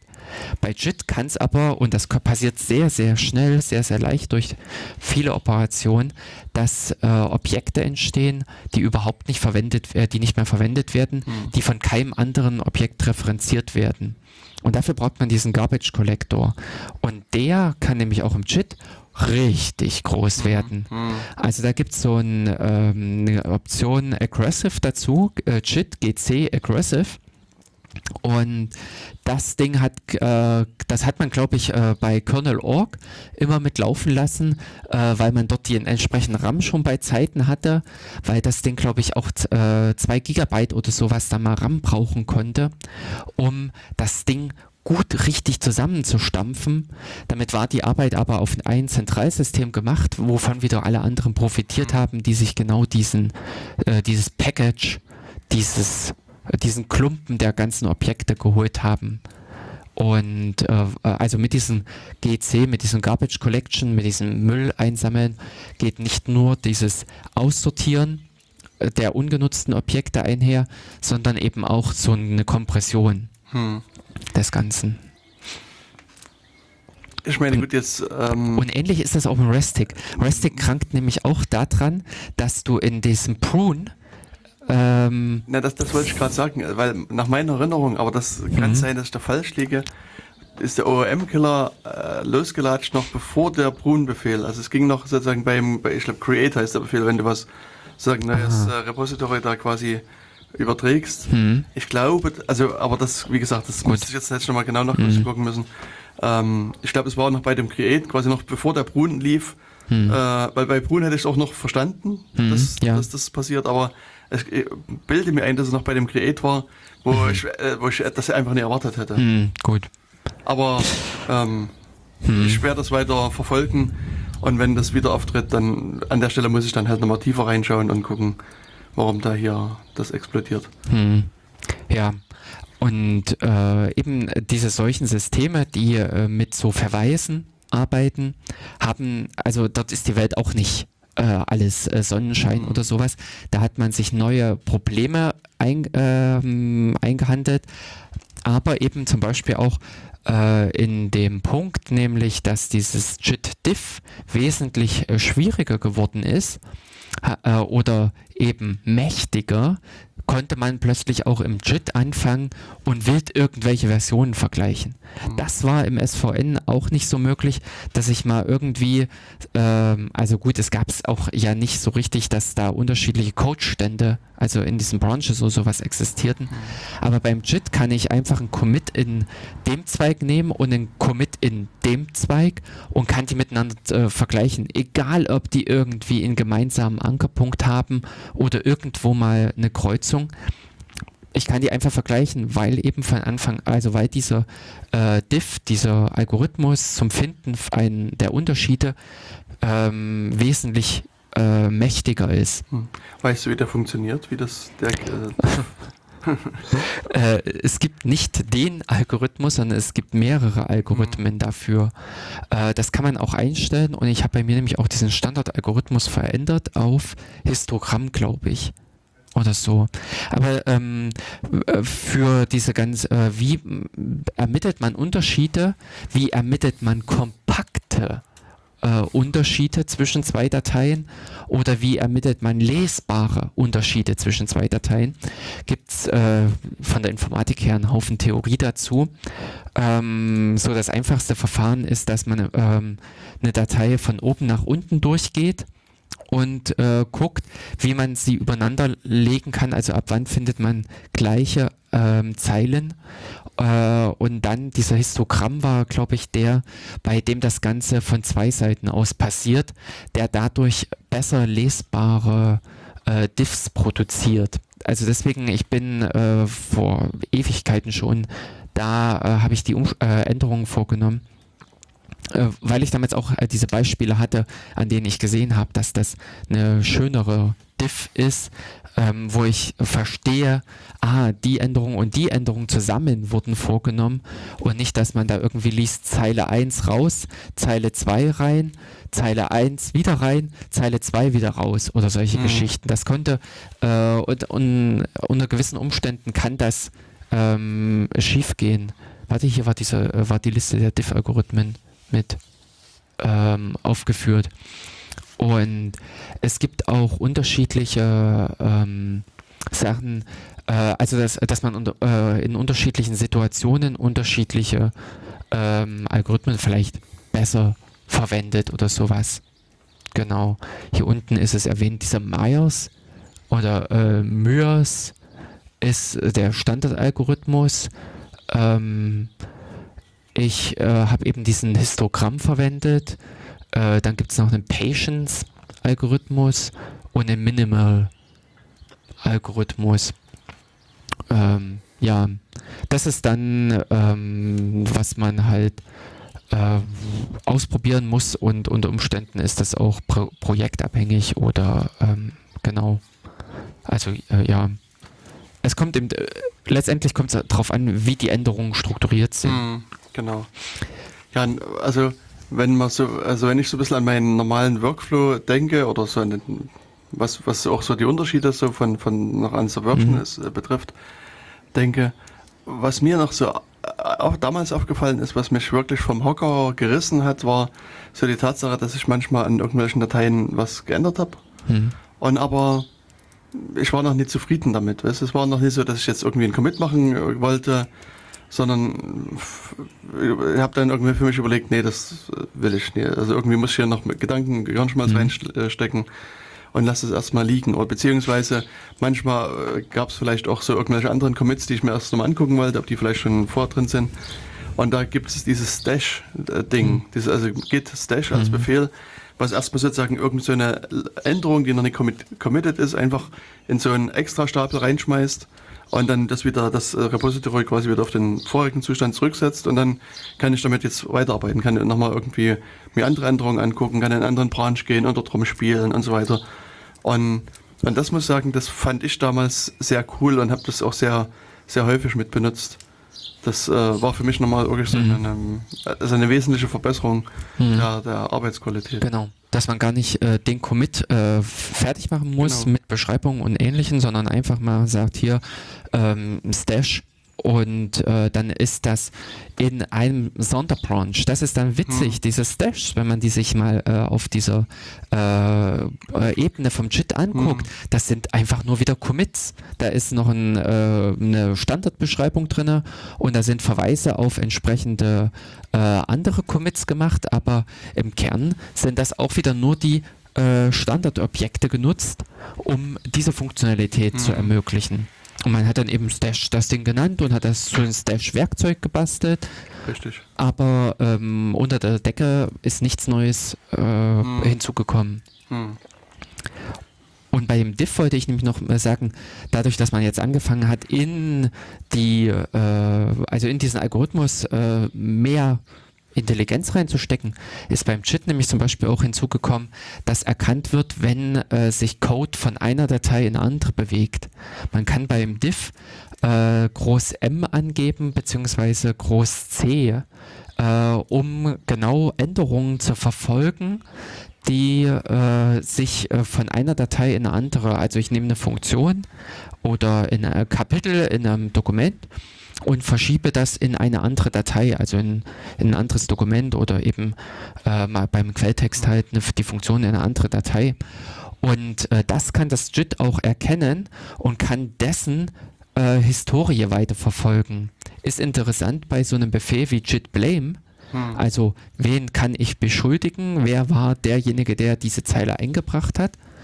Und da findet man nicht irgendwelche blöden Kopieroperationen oder sowas, äh, Code von da nach da verschoben und dann muss man da wieder weiterhangeln oder sowas. Sondern, äh, sondern das kann genau eben JIT übernehmen und äh, guckt dann auch in der anderen Historie weiter, also der Historie von der Ursprungsdatei, ähm, woher kommt denn effektiv diese Änderung, die da äh, gerade oder nach der gerade gesucht wird. Also das ist echt innerhalb dieses ganzen JIT äh, Diff-Algorithmus äh, steckt viel drin. Bis dahin, das äh, hatte ich jetzt gerade, äh, dass ich in Word Diff machen äh, will. Also ich habe zum Beispiel gerade... Also nicht ein Diff von Word-Dateien, nehme ich an, nee. sondern einen wortbasierten Unterschied. Ähm, ja, wobei wir auf den Diff mit den Word-Dateien auch noch zu sprechen kommen mhm. können. Äh, da hat man nämlich auch was eingebaut. Aber ich meine gerade dieses, äh, dass man nicht äh, zeilenweise die Vergleiche macht, sondern wortweise um dort sich zum Beispiel farblich hervorheben zu können, um wesentlich schneller die äh, tatsächlichen, äh, tatsächlichen Änderungspunkte erkennen zu können. Ist, wenn man irgendwelche Textdokumente schreibt, einfach schöner. Ich habe jetzt äh, gerade mit SED einfach mal über alle Dateien drüber hinweg und ersetze E-Mail durch die korrekte Schreibweise mit mhm. E-M und äh, wollte dann natürlich gucken, was, was ist tatsächlich passiert, wie viele Fehler habe ich dabei gemacht. Mhm. Und da konnte ich mir eben mit so einem Word-Diff ähm, gezielt angucken, wo haben sich welche Buchstaben verändert. Genau. Das ist auch insbesondere dann interessant, wenn es so Leute gibt, die keinen Zeilenumbruch eingestellt haben, sondern die irgendwie mhm. auf eine unendlich lange Zeile schreiben. Und dann, äh, gerade bei sowas, mhm. da hast du dann 15 Mal in der Zeile die Änderung und dann äh, hast du quasi eine grüne Zeile und eine rote Zeile bei, bei JIT, wenn du irgendwie Farben eingestellt hast. Und dann scrollst du dich da horizontal tot. Und, und das sind halt so Word-Diffs halt durchaus interessanter, weil da, mhm. ähm, also je nachdem wie du es einstellst, ist es ja so, dass du dann in der Zeile quasi so das, das Wort grün und rot dann hervorgehoben hast. Ja, genau. Ähm, bis dahin, dass man sich auch die einzelnen Zeichen, also beim mhm. WordDiff kann man auch den, einen regulären Ausdruck angeben, der ein Wort charakterisiert. Und an der Stelle kriegt man dann unter Umständen auch mit, wenn aus einem kleinen i ein großes i gemacht wird, dann sieht man nur diese beiden Zeichen mhm. eben farblich hervorgehoben. Oder auch, ähm, es gibt auch andere Möglichkeiten beim Diff, dass man das äh, mit äh, durch, äh, durchgestrichen und hinzugefügt oder äh, durchgestrichen und unterstrichen hm. kennzeichnet. Hm. Genau. Solche Dinge. Also falls ihr euch nebenbei bemerkt, Wunder da draußen, dass hier Vogelgezwitscher und Autofahrgeräusche sind. Jörg hat schon vor einiger Zeit das Fenster geöffnet, weil es hier im Raum doch einigermaßen warm ist. Ähm, deswegen wird aber so ein bisschen noch von Nebengeräuschen mit beglückt. Ja, richtig, denn äh, die sommerlichen Temperaturen haben sich auch hier im Studio breit gemacht. Und da war, ist es dann mit Frischluftzufuhr etwas angenehmer. Genau. Genau. Ja, und jetzt. Äh, und noch diesen Einschub mit äh, Word-Diff. Mhm ähm, was äh, wird. Der Diff von Word-Dateien genau. oder OpenOffice-Dateien. Hm, genau. Äh, ist ja so, dass diese dass Word-Dateien ab einer gewissen äh, Version, aber eben auch die OpenOffice-Dateien sind ja ZIP-Archive. Mhm. Und äh, grundsätzlich zwischen so einem Binärmüll von ZIP ein Diff zu machen, ist uninteressant, aber Diff hat, äh, Quatsch, äh, JIT hat solche äh, Hilfsprogramme eingeführt, um eben zum Beispiel so ein ZIP-Archiv hintenrum äh, zu entpacken und dann sind da drin nämlich äh, wirklich Textdateien, also mhm. XML-Dateien oder ähm, auch die Bilder. Und so kann man sich nämlich zum Beispiel auch über äh, vermeintliche Binärdateien mit JIT in Diff anzeigen lassen und sieht dann ganz normal, okay, also derjenige äh, arbeitet in seinem Wirt, der macht dann am Ende den Commit und wenn ich einen JIT Diff aufrufe, kriege ich plötzlich angezeigt, ja, da wurde innerhalb von XML-Struktur so und so äh, das und das verändert. Hm. Kann man sich dann, äh, kann man richtig schön sehen, das ist auch eine Funktionalität. Theoretisch ist die auch im SVN nachbaubar, also im Subversion. Ja, genau. Aber ähm, JIT hat es äh, tatsächlich umgesetzt, ja. hat es im Prinzip mitgebracht. Hm. Ja, und das ist halt wirklich gerade so interessant, wenn man so mit Word-Dateien arbeitet und die damit committet, weil dann, ich meine, ansonsten hast du quasi den Unterschied zwischen zwei binär sinnlosen Dateien und das, das bringt dann nichts. Und ja, ich kann mich erinnern, dass das also mit bei SVN, das äh, war viel Spaß. Also das, man hat man letztlich das alles manuell gemacht, die, die Datei alles anzippt und dann committet und so ein, so ein äh, Zeug dann gemacht. Also ja, das ist mhm. dann halt in der Tat auch, auch schöner. Richtig. Und bis dahin, dass man diese Hilfsprogramme auch für Bilder bauen kann. Mhm. Dass man sich zum Beispiel anzeigen lässt, hier an dem Bild haben sich die Dimensionen verändert oder sowas, je nachdem, was man halt als textuelle Repräsentation da findet. Mhm. Ja, und wenn wir jetzt so ein bisschen weiter, äh, also ich versuche so ein bisschen, mhm, ja. ein bisschen durch meinen Arbeitsfluss mal so, so durchzugehen, wenn man so an, an äh, SVN denkt, äh, oder äh, nee, an SVN, sondern an Versionskontrolle. Äh, was du ja gesagt hast, was auch so die Idee ist, dass, dass viele Leute an so Dateien arbeiten. Hm. Und, und das, das äh, kann ja durchaus sein, also gerade wenn man jetzt so ein Projekt hat wie ein Linux-Kernel, wo doch hin und wieder mehr als ein oder zwei Leute dran arbeiten, ähm, dann kann es ja durchaus auch sein, dass eben zwei oder drei Leute parallel an einer Datei arbeiten und, und, und auch, auch committen. Und dann, ich sag mal, dann beginnt es ja eigentlich dann lustig zu werden, weil wenn man so an das alte Modell denkt, was du vorhin beschrieben hast, also man macht irgendeine Target-Z-Datei oder hat irgendwie auf dem Server was liegen, da kopiert man dann seinen Versionsstand hoch. Du kopierst deine Version, ich kopiere meine Version und der, der zuletzt kommt, hat dann gewonnen. Ja, genau, solche Arbeitsmethoden kenne ich. Genau. Und das ist halt wenig professionell. Also dann äh, das, das erzeugt Spaß. Ja, natürlich. erzeugt Kommunikation unter den Anwesenden. Richtig. Was ja durchaus auch ein gewünschter Effekt sein kann. Und dem Kunden gegenüber kann man regelmäßig wieder neu gefixte Bugs präsentieren, weil man ja, ja, immer wieder regelmäßig auch neue einbaut, die alten wieder einbaut. Das ist auch schön. ja. Genau, und bei, bei so Versionskontrollsystemen, die haben dann eben durchaus die Idee, dass sie das äh, irgendwie anders lösen. Mhm. Und ich meine, im schönsten Fall ist es halt so, dass ich, also du äh, machst eine Änderung am, am, Anfang der Datei, ich mache eine Änderung am, am Ende der Datei und, und dann äh, die, äh, sehen die intelligenten Programme, aha, das sind zwei Änderungen, die sich nicht gegenseitig mhm. im Konflikt stehen.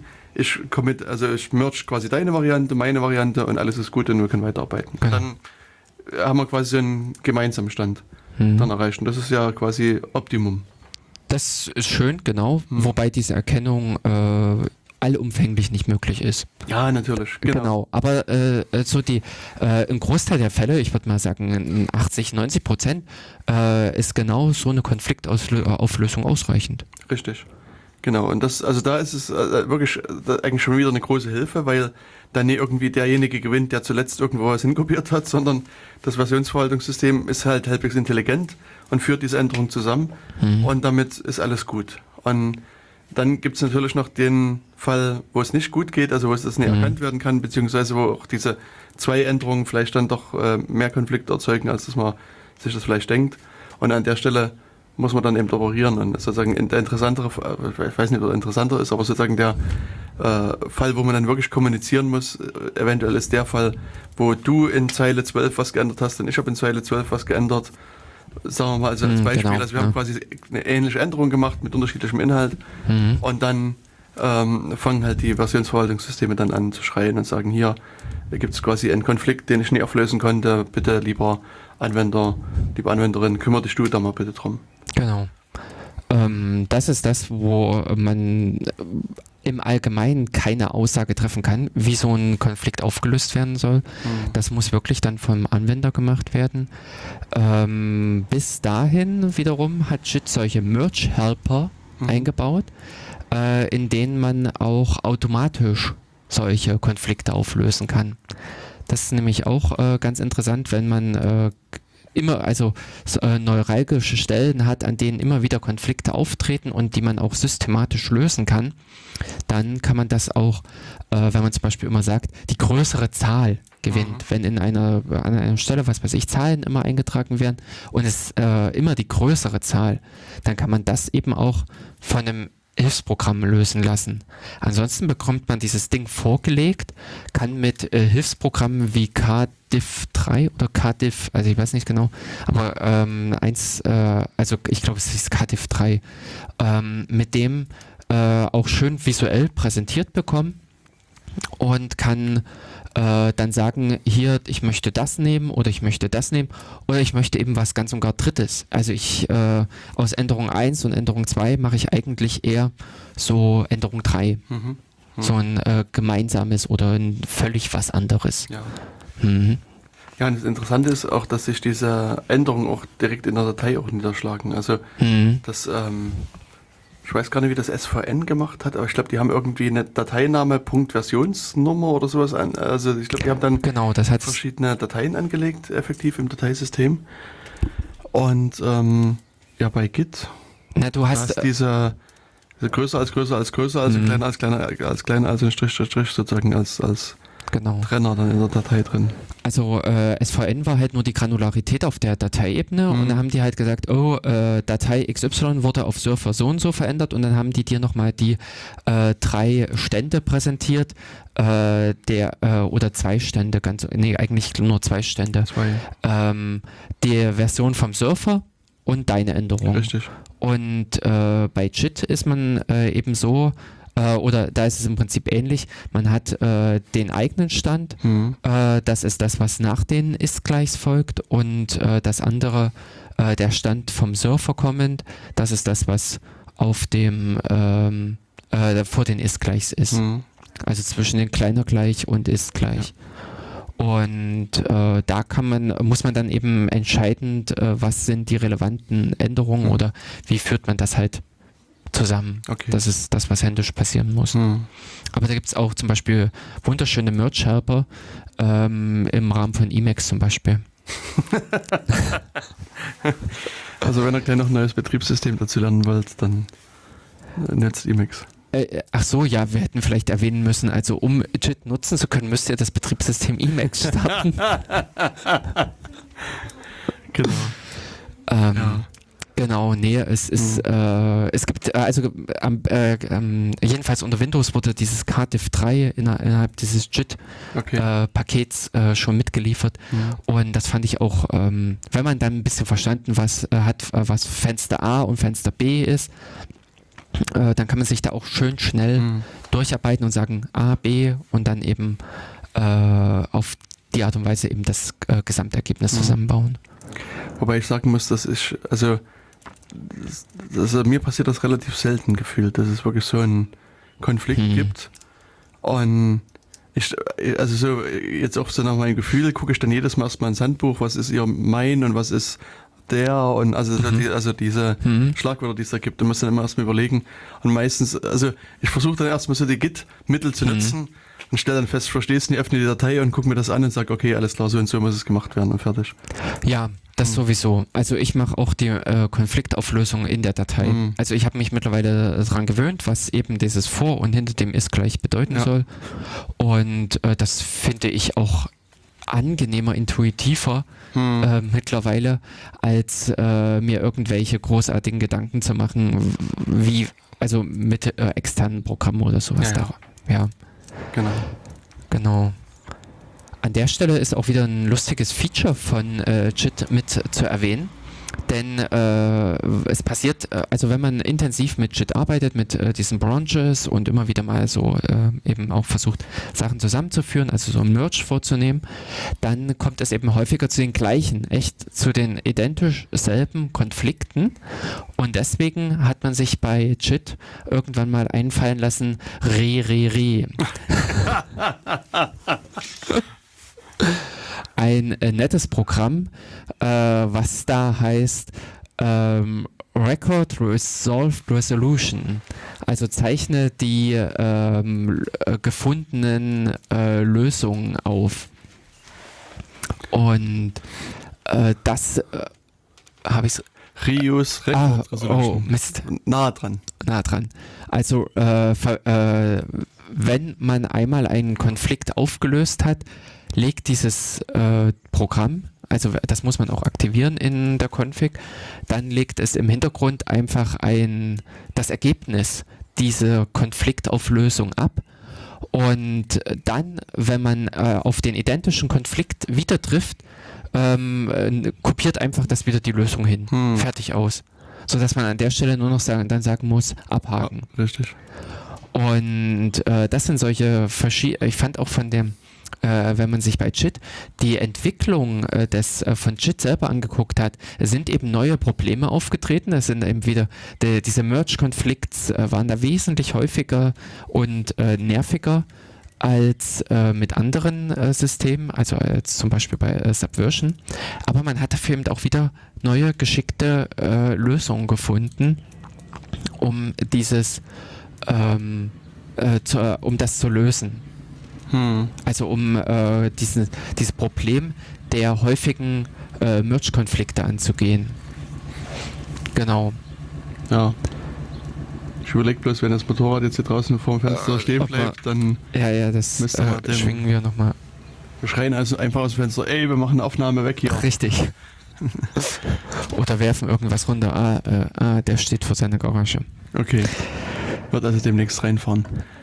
Ja, genau. Und jetzt, äh, also, was vielleicht, äh, ich glaube, was wir noch nicht so in der Tiefe besprochen haben, es kann jetzt auch sein, dass wir irgendwie eine Änderung gemacht haben Hm. und stellen fest, pff, funktioniert nicht. Hm. Genau. Und jetzt will ich das wieder zurückspielen. Hm. Und da gibt es ja bei Git auch irgendwie, also man kann einen Reset machen Mhm. und einen harten und einen weichen und, und so weiter. Ähm, was, was ist denn das eigentlich? Was ist ein, ein, ein Soft Reset und was ist ein Hard Reset? Und, oder wie, wie kann man da vorgehen, wenn du jetzt sagst, ich will die Version nicht mehr haben, die da hier rumliegt? Genau. Also ein Reset ist äh, wirklich ein Reset, äh, ein Rücksetzen. Mhm. Und dann ist die Frage, was will man zurücksetzen?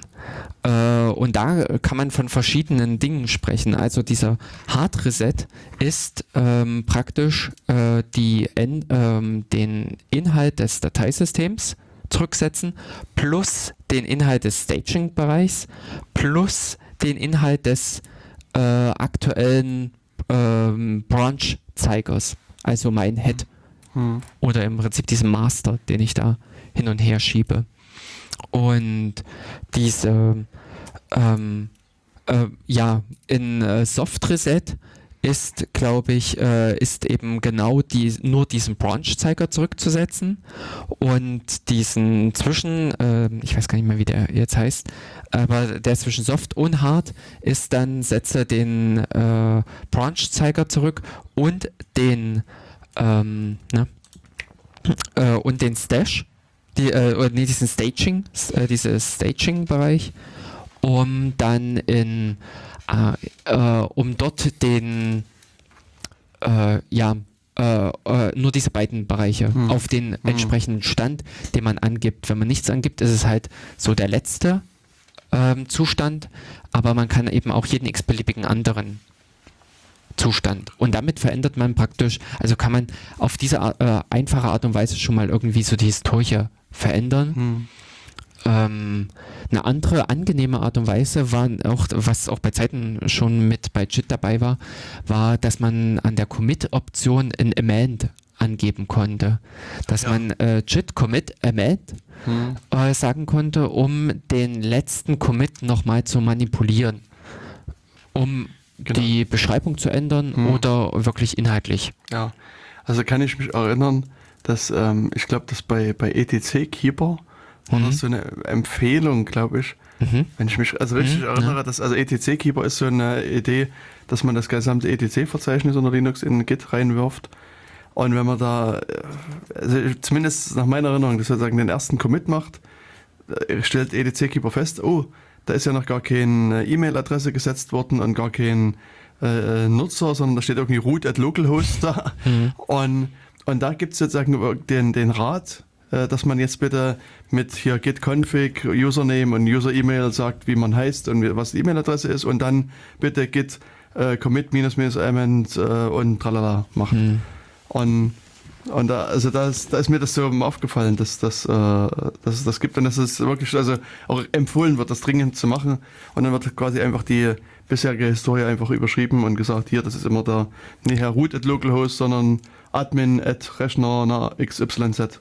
Aber nicht die gesamte Historie, sondern dieses Element greift nur den letzten Ja. Commit an. Genau. Ah, sicher? Ja, ja, ganz sicher. Okay, na gut, dann, ich hätte gedacht, dass es irgendwie ein paar Schritte weiter zurückgehen kann, aber gut, kann, ich kann mich auch täuschen. Mhm. Nee, ähm, das sind so die einfachen Sachen. Ähm, es gibt dann, also äh, um eventuell, weil ich es nämlich auch gerade gesehen hatte, bei dem ähm, JIT äh, Reset gibt es noch in, ähm, ach, der, der Zwischenzustand hieß Mixed. Hm. Hier sehe ich es jetzt gerade. Ähm, bei dem ähm, Reset gab es nämlich auch noch äh, die Option äh, Patch. Das ist sehr interessant, habe ich nämlich auch erst die Tage Okay. entdeckt, dass auch Checkout die Option Patch hat.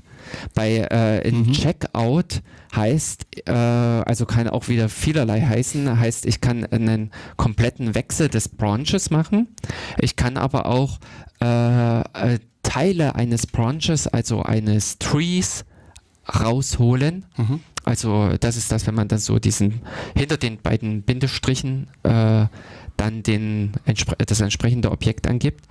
Und äh, da kann man auch bei Ch Checkout mit minus P oder minus, äh, minus minus Patch rangehen und kann an der Stelle die äh, ähm, gezielt sagen, was man geändert haben will. Das war, äh, ist also praktisch, wenn man auch da wieder anfangen will und möchte sich gewisse Änderungen aus fremden Commits reinpicken. Also das ist dann kein Picken auf Commit-Ebene, sondern sozusagen auf ein Picken auf äh, Zeilenebene, was da möglich ist. Und gerade hatte ich eben entdeckt, das wusste ich auch noch nicht, dass Reset auch diese Option Patch hat. Hm. Und da kann man wahrscheinlich äh, punktuell nur einige Zeilen zu, äh, zurücksetzen auf irgendwelche Zustände. Ja. ja, woher man, äh, also woher oder wohin man die resettet. Hm. Hm. Also das ist auch in der, in der Tat so ein interessanter der Punkt. Also es, da gibt's, äh, also wenn man so die, die Git ähm, Man-Pages mal sich anguckt, ähm, gibt's also viel, äh, viele Befehle mit unglaublich vielen Optionen und da kann man sehr viel Zeit investieren und das mal äh, sich genauer dann noch angucken. Also, ähm, also es gibt ja auch diese normalen Git-Kommandos, die wir jetzt hier haben, hatten Mhm. mit it, äh, init, add und commit und so weiter. Das, was äh, sozusagen das Alltagswerkzeug Mhm. vielleicht ist. Und ich glaube, früher hieß das irgendwie Git Porcelain Commands oder sowas, also die, wo man eben auch wieder Elefant im Porzellanladen äh, viel zertrümmern kann, aber auch viel äh, eben rauslesen. Ja. Also ich denke so an Git Reflog zum Beispiel. Ja, das könnten wir auch mal noch mit äh, Also, erklären. wo man halt wirklich also noch viel in, äh, direkter quasi mit, mit Git arbeiten kann und, und da sich interessantere Informationen nochmal rausziehen kann. Also da gibt es also auch hier bei Git nochmal so eine Unterscheidung zwischen, sagen wir mal, allgemein äh, gültigen Befehlen und diesen, ich sag mal, diffizileren Befehlen vielleicht. Na, äh, diese, äh, die Porzellanbefehle sind einfach die, äh, die guten, die heiligen Ja, genau. Befehle, die auch in dem Sinne eine stabile API haben, Mhm. äh, auf denen man andere Programme aufsetzt. Das ist so von der ähm, Systemarchitektur ist JIT auch äh, interessant gebaut. Die haben nämlich auch da gesagt, sie machen so eine Kernbibliothek, in der sie eben dieses Porzellan haben, ihre diese Hauptbefehle und viele dieser Befehle, die man so hat, sind zusammengesetzt aus diesen anderen Befehlen. Also dass unter Umständen ähm, ähm, also dass dieses äh, JIT Commit ist eigentlich auch schon wieder eine Komplexoperation aus einem JIT ähm, äh, lade den aktuellen Zustand des, ähm, äh, ne, des Arbeitsverzeichnisses in diesen äh, Staging-Bereich. Hm. Äh, ähm, Mist. Äh, dafür fällt mir jetzt der Befehl nicht ein, welcher das ist. Aber dann geht es im Prinzip weiter, äh, dann gibt es einen JIT äh, Commit Tree als internen Befehl äh, und verschiedene andere auch, mit, äh, sodass einfach diese Befehle, mit denen man nach außen hin arbeitet, äh, sehr häufig äh, wirklich auf interne, also auf, auf äh, Kernbefehle aufsetzen. Mhm. Und das äh, auch interessant, äh, wie man das äh, bei JIT äh, so entwickelt hat, weil man dann natürlich, wenn man sich so, so schichtenmäßig äh, vorstellt, dann kann man in diesem äußeren Orbit wesentlich flexibler, wesentlich schneller mal an irgendwas rumbasteln und man behält aber einen stabilen Kern mhm. in dem ganzen System. Genau.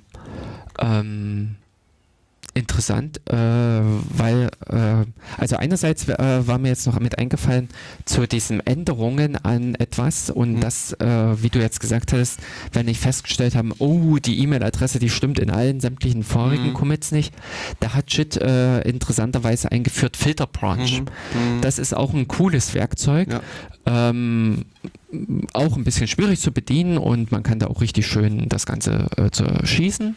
Aber ähm, bei JIT ist eben auch definitiv immer noch der alte Zustand da. Also unter Umständen muss man dann einfach nur den richtigen Reset machen und man hat einfach alle, allen Schaden wieder äh, geheilt oder äh, alle Änderungen in dem Sinne wieder äh, rückgängig gemacht. Und mit diesem Filter Branch kann man Skripte angeben, die für jeden Commit ausgeführt werden. Oder Variablen setzen, die dann im Prinzip äh, sich auf jeden Commit auswirken.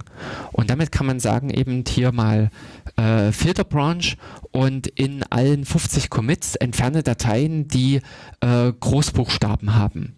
Das ist eine Operation, die kann man in keinem anderen Datei, äh, also äh, also Subversion oder sowas äh, ist das grundsätzlich, äh, also schwierig, mhm. äußerst schwierig. Ähm, aber äh, von diesen Operationen, das ist nichts, was man irgendwie äh, zweimal in der Woche oder sowas macht, aber irgendwann erwischt ein das und da freut man sich, dass es sowas gibt. Dass ich so einen Filterbranch habe, über den ich dann an äh, diversen Stellen vollautomatisiert äh, die Objekte bearbeiten kann. Ja. Und äh, wie ist das dann? Kriegt dann, also ist das quasi wie ein neuer Commit, der dann ausgeführt wird jeweils? Also das heißt, es die ganzen Objekte kriegen auch neue äh, Char. Genau. Ja. Genau. Das ist ja von der Definition inhärent, weil mhm. sich irgendwie ändert sich in diesem Commit was und äh, es wäre keine Prüfsumme oder ja, es wäre keine Prüfsumme, wenn sie äh, das gleiche Ergebnis mhm. liefern würde. Ja, also das heißt auch, wenn ich jetzt äh, versuche da, also jetzt äh, eine neue, also ein Git Pull sozusagen mache oder Git Fetch, mhm. dann kommt da nochmal vieles an Änderungen auf mich zu. Äh, na, nicht unbedingt vieles auf Ende. Äh, also je nachdem, ja, natürlich. Es kommt bei dir ein Konflikt, äh, mhm. wo es heißt, äh, der neue Zustand vom Surfer mhm. ist kein Nachfolger deines Zustands, äh, ja. Äh, mhm. genau, deines Zustands. Ähm, was soll ich tun? Ja. Und ähm, meist ist es dann, dass man es äh, draufhaut oder äh, das regulär prüft mhm. oder wie auch immer aber ähm, man hat dann im Prinzip die Möglichkeiten, dann damit umzugehen. Hm. Wir hatten ja vorhin schon über Word-Dateien mhm. gesprochen und ähm, also wenn man so an diese diversen Office-Dateien denkt, die haben ja die unangenehme Eigenschaft, linear zu wachsen, so mein Eindruck. Also gerade so die mhm. PowerPoint-Präsentation, da, also mhm. vom Hörensagen weiß ich, dass es da PowerPoint-Präsentationen mit mehreren hundert Megabyte bis Gigabyte Größe gibt. und Jetzt könnte man natürlich auch auf die Idee kommen, das in ein Skit reinzuwerfen. Und ich meine, Git dürfte damit auch keinerlei Probleme haben, wie ich hoffe. Weiß ich nicht. Aber was äh, natürlich dann, also mal angenommen, du hast jetzt irgendwie so ein paar Gigabyte PowerPoint-Präsentation drin und dann sitzt du irgendwie im Zug an so einer wackeligen Internetverbindung oder nimmst dein Handy, dein Handy raus, dann sagt der eventuell der Provider, äh, übrigens, du hast hier nur, keine Ahnung, 300 Megabyte noch frei. da wird es schwer, das zu machen. Oder, naja, wenn man dann irgendwie mal drei Meter raus aus einer Großstadt ist, dann ist eh noch, Mhm. noch Edge. Ja. Also sozusagen, es gibt da ein ein Problem. Und was ich da eben ziemlich cool finde für so große Dateien, ist so ein, so ein äh, Git-Teil, was äh, LFS heißt, Large File Support. Mhm. Und, und da kann ich sozusagen große Dateien in das Git reinwerfen. Und wenn ich aber die auschecke, sozusagen in, in einem, mit normalem Git-Befehl, sage hier git check, äh, git, git clone oder git pull oder irgend sowas, ähm, dann kommt die Datei nicht mit, sondern da kommt quasi nur sozusagen, also ich habe in meinem Repository den Dateinamen, da steht dann irgendwie große Präsentation, Punkt, äh, keine Ahnung, wie pptx äh, als, als PowerPoint. Und ähm, aber in der Datei, wenn man sich die anguckt, da steht irgendwie nur eine, so eine SHA-1-Summe und ich glaube ein Datum und also stehen nur ein paar Zeilen an Informationen, mehr ist da nicht. Und das heißt, das Repository kann ich relativ schnell auschecken und kann damit auch arbeiten. Aber wenn ich natürlich jetzt, also wenn ich diese eine Datei, diese eine große Datei brauche, dann äh, kann ich eben git LFS anwerfen und sagen, hier git LFS, bitte zieh jetzt auch noch die, die Datei, Dateien, die dahinter liegen, und dann bräuchte ich natürlich wieder die Verbindung. Das heißt sozusagen, ich kann aber erstmal mit dem Repository arbeiten und wenn ich jetzt mit der großen Datei nicht äh, arbeiten muss, dann kann ich immer noch so mit kleinen Dateien arbeiten. Und das, ich habe das bei einem im Speziellen, da sind, liegen halt große äh, PDF-Dateien drin, die aus dem LaTeX raus erzeugt werden und die liegen, also liegt die LaTeX-Quelle und die Bilder und so weiter alles mit drin und auch das erzeugte PDF, was dann auch mehrere Megabyte groß ist. Und, und das ist eben auch so, dass, also in der Regel will man halt mit dem LaTeX arbeiten, was nur ein paar Kilobyte sind. Und dann mache ich halt einfach hier mein, was auch immer, halt klonen, pull und so weiter. Und kann die Testdateien bearbeiten, kann das committen und so weiter. Und wenn ich dann irgendwann mir doch mal das, das resultierende PDF-Erzeug angucken will, dann muss ich halt dann doch das LFS sagen und sagen, bitte zieh mir jetzt auch noch die große Datei. Dann kommt die halt auch mit. Aber das ist halt auch nochmal so eine kleine Nettigkeit, wie ich finde, dass man eben nie unbedingt die Dateien sofort mit reinladen muss. Ja, also das ist so ein bisschen das Problem beim JIT, da diese Historie im Standardfall vollumfänglich ist, äh, ist das auch ein riesiges Ding unter Umständen. Und äh, angefangen hat das, glaube ich, mit solchen Geschichten, dass Leute CD-Images einfach ins JIT geworfen haben. Ähm, da weiß ich allerdings nicht so genau. Ich habe nämlich auch äh, mittlerweile schon von schönen ähm, Algorithmen gelesen, die äh, ähm, Unterschiede innerhalb von Dateien äh, ausgleichen können. Also dass man da, ähm, naja, es läuft letztendlich darauf, äh, so ein bisschen darauf hinaus, man äh, baut so lange einen Block zusammen, bis der Block eine bestimmte Eigenschaft hat und ab da an setzt man wieder an und äh, kann dadurch äh, wieder einen neuen Block äh, aufbauen.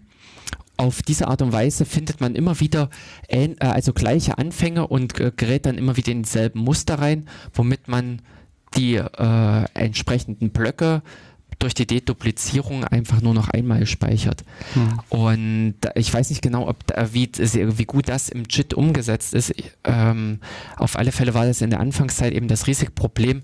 Da hat einer sein CD-Image erzeugt, hat dann im, in der CD wieder eine Datei geändert, wuff, und schon äh, war das wieder ein neuer, megamäßig großer, ähm, Commit. ei- ja genau, neu, äh, neues Objekt. Und das, äh, diese Repositories sind dann wahnsinnig schnell einfach explodiert Ja.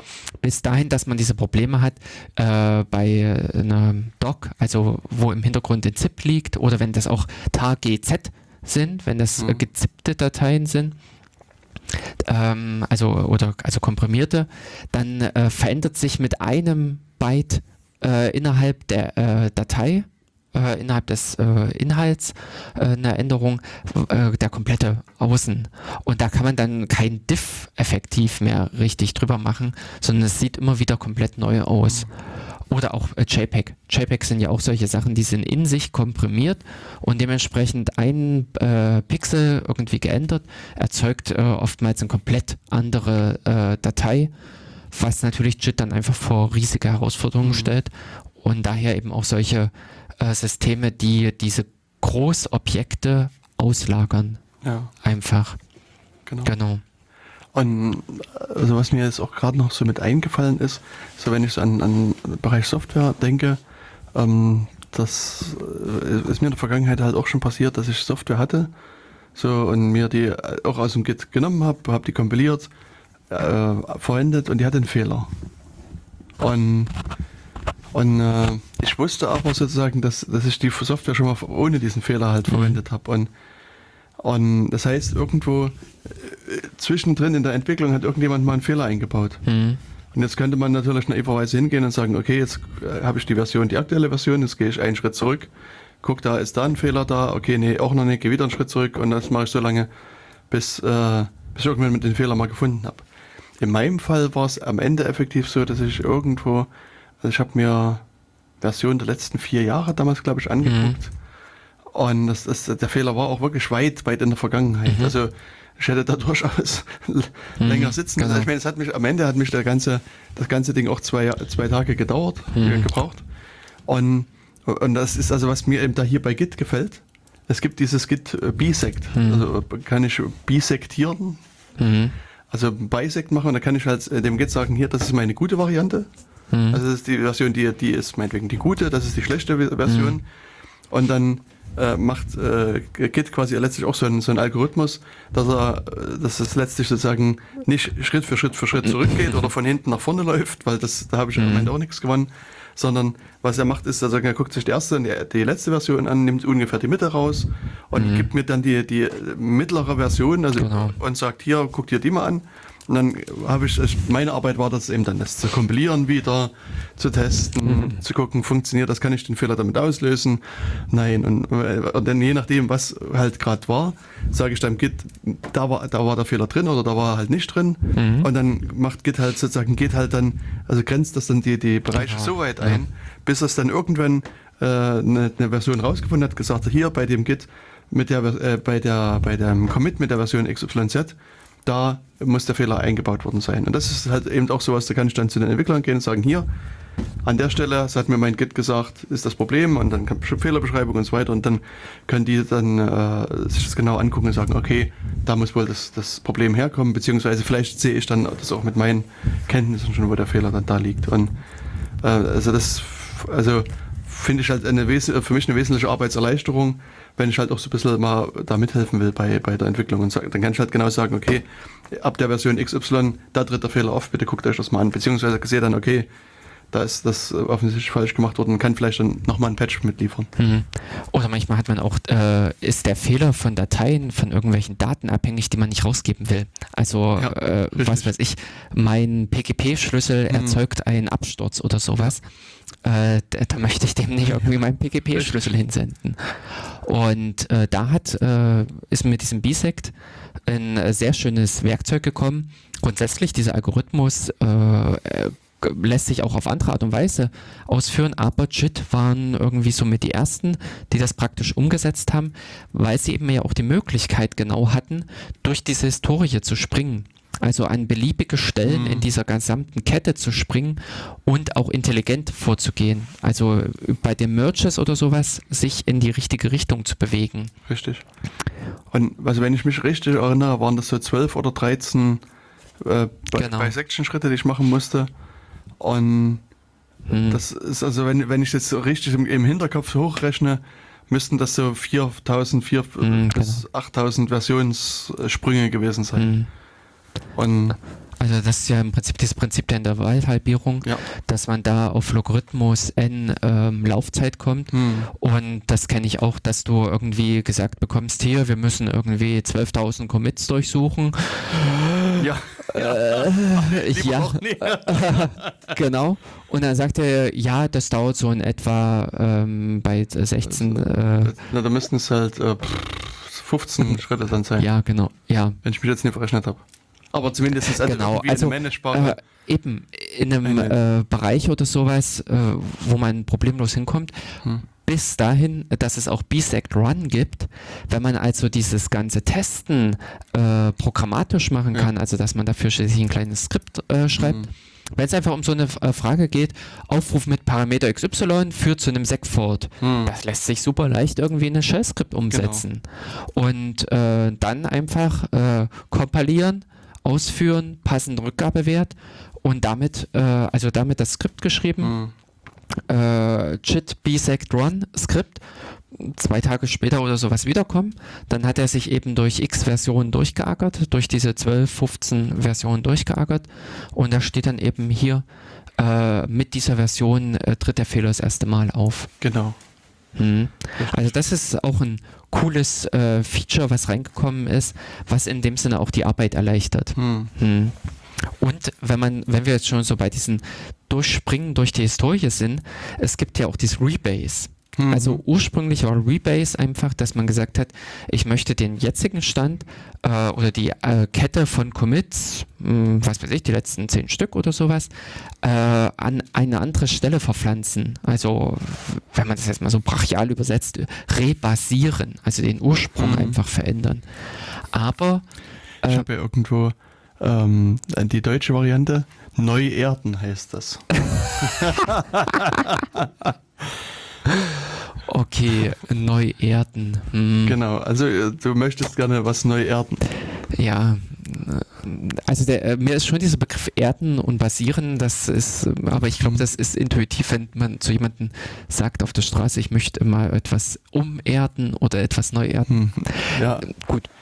Aber ähm, äh, das große Mitleid an die armen Engländer, die äh, mit diesen ganzen Begriffen tatsächlich in ihrer Sprache gequält werden. ja, ja. Also wir können uns ja äh, glücklich schätzen, dass wir das nicht ständig übersetzen, sondern einfach als neue Worte Hm. hinnehmen. Äh, genau, hier sehe ich nämlich auch gerade, es wurden Dinge gegabelt. Ja, genau. Oder Repository hier finde ich auch sehr schön. Die Lagerstätte. Mm, oh ja, Hm. das ist natürlich. Aber das ist, also das ist halt so eine, also irgendjemand hat das mal probiert, sozusagen ins Deutsche zu übersetzen. Hm. Also gibt es sozusagen eine richtig deutsche Variante, eine saarländische, sächsische und schwäbische. Und das, der hat dann auch hier unten so Dialoge äh, gemacht und hat gesagt, also hier kannst du den Zweig, den ich gerade umgeschrieben habe, ziehen und zum Deppendrehkreuz drücken. Und da kann man jetzt sich überlegen, was das heißt. Also das Deppendrehkreuz ist GitHub in dem Fall. ah, Oder Ja, dafür habe okay. ich eine neue Lagerstätte eröffnet, mach sie an und nimm dir den Entwicklungszweig. Wobei, das, das kann man vielleicht noch verstehen. Also eine neue Lagerstätte, also ein neues Repository hat er geöffnet. Mach sie Mhm. an heißt vermutlich klonen sie. Also klonen, also das wäre ja nachmachen ist klonen. mhm. Ach nee, mach sie nach, stimmt, hier steht auch mach sie Aha, nach. mhm. Und nimm dir den Entwicklungszweig, Zweig, das heißt, äh, geh in den Development Branch. Mhm. Also, ja. Das ist äh, spaßig. Oder nein, drücke das gleich zum Meister im Ursprung. ja, aber also, okay, also das, äh, ich, ich Ja. habe schon unterbrochen, du wolltest was äh, neu erden. Sachen. Äh, genau, ich wollte was neu erden, ähm, was an sich nicht so wirklich interessant ist und so viel passiert, aber man hat an dieses Rebase ein Interactive noch angehangen, Mhm. dass man an diesen Rebase auch ähm, eingreifen konnte, was er bei diesem Umschreiben äh, tatsächlich macht. Man hat dann eine Liste bekommen, äh, oder also man bekommt dann eine Liste bei Rebase Interactive und äh, für die einzelnen Commits jeweils Befehle. Äh, man kann einfach sagen, das Ding soll gepickt werden, einfach übernommen werden. Man kann auch äh, diverse Commits miteinander verquetschen, also zusammenführen Ja, mit einem Squash. Man kann sogenannte Fix-Ups auf Commits ausführen. Äh, man kann im Nachhinein auch ein Revert vornehmen. Das ist echt ein, also das ist für mich so das äh, meistgenutzte Arbeitsmittel mit. Ähm, neben den einfachen Commits, weil ich an dieser Stelle sehr oft auch anfange, das, was du vorhin mit diesem Stash beschrieben hattest, das mache ich mittlerweile alles, äh, dass ich diese Ideen und sowas in Mhm. Commits, ich habe dann meine spezielle Notation, dass ich immer in dieser ersten Zeile da mit spitzen Klammern To-Do hinschreibe oder eben Revert wenn ich nochmal den, wenn ich zu faul bin, einfach, ich habe meine ganzen Änderungen zusammen, ich habe meinen Commit fertig, aber ich habe doch keinen Bock, irgendwie da eine Dokumentation zu schreiben. Also das Hm. reizt einen dann nicht noch, wenn man sich geistig äh, so ergossen hat in dieser Codearbeit. Und aus dem Grunde schreibe ich dann eben hin in spitzen Klammern Revert und weiß im Prinzip, bevor ich das Ding äh, rausgebe, muss ich hier nochmal über die Commit-Beschreibung drüber gehen. Hm. Und in dem Zusammenhang ist wirklich dieses Rebase Interactive äh, wahnsinnig äh, nützlich. Ich habe das bei mir auch wirklich auf einen Alias gelegt. Also äh, nur so eben als Nebentipp mit. Bei JIT kann man auch innerhalb von JIT sich Aliase äh, äh, vergeben und da kann man viele Optionen auch äh, gleich mit dran packen. Eben das bei mir gibt es dann Rebase ähm, Interactive und dann noch etliche Sachen hinten dran. Ähm, und ich habe dann in äh, so dass ich nur noch am Ende sage äh, G Leerzeichen R Enter und äh, da beginnt der Spaß. Ja. Und äh, da haben sich viele, viele Sachen nämlich schon verändert in ähm, ich kenne es, also da gab es Squash und Fix-Up gab es da noch gar nicht. Äh, mhm. Da hatte ich schon das Inter äh, Rebase Interactive verwendet. Aber mittlerweile gibt es nämlich zum Beispiel auch, dass Merges äh, automatisch reproduziert werden. Ähm, solche Sachen. Reproduziert oder rebased? Nee, sie werden reproduziert. Also okay. der Merch, wie er damals passiert ist, äh, kann man da auch wiederholen, also mhm. äh, nochmal machen. Genau.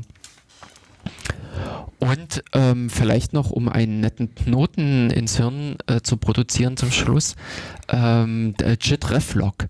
Mhm. Äh, das finde ich ist nämlich auch eine sehr interessante Geschichte. Und zwar muss man sich da mal mm, irgendwie mega frei machen von dem Ganzen und äh, sich überlegen, dass äh, wenn man eine äh, Änderung vornimmt, äh, eben so eine Historie entsteht. Also der Commit folgt auf diesen Commit äh, und folgt auf diesen Commit dass man so eine Kette baut. Was passiert aber eben, wenn man zum Beispiel einen Commit verändert? Dann hat zwar dieser neue Commit den Vorgänger-Commit, aber parallel entsteht eben so auch eine Kette, man kann so eine Linie zeichnen, durch die Commits der, äh, der Zeit. Und das ist eben Reflog.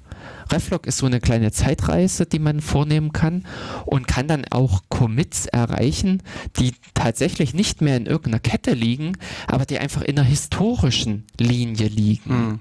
Also das ist eine äh, andere Dimension, die man dann plötzlich aufspannt. Nicht diese tatsächliche Commit- und Arbeitsstände-Version, sondern man macht plötzlich so eine äh, Kette auf, wie hat sich der Zustand dieses Master Branches verändert, also dieses Master Zeigers. Mhm. Oder dieser Head, dieser Head-Zeiger, der existiert, wie ist dessen Historie? Und das kann man natürlich eben auch wieder begreifen als eine Abfolge von Commits.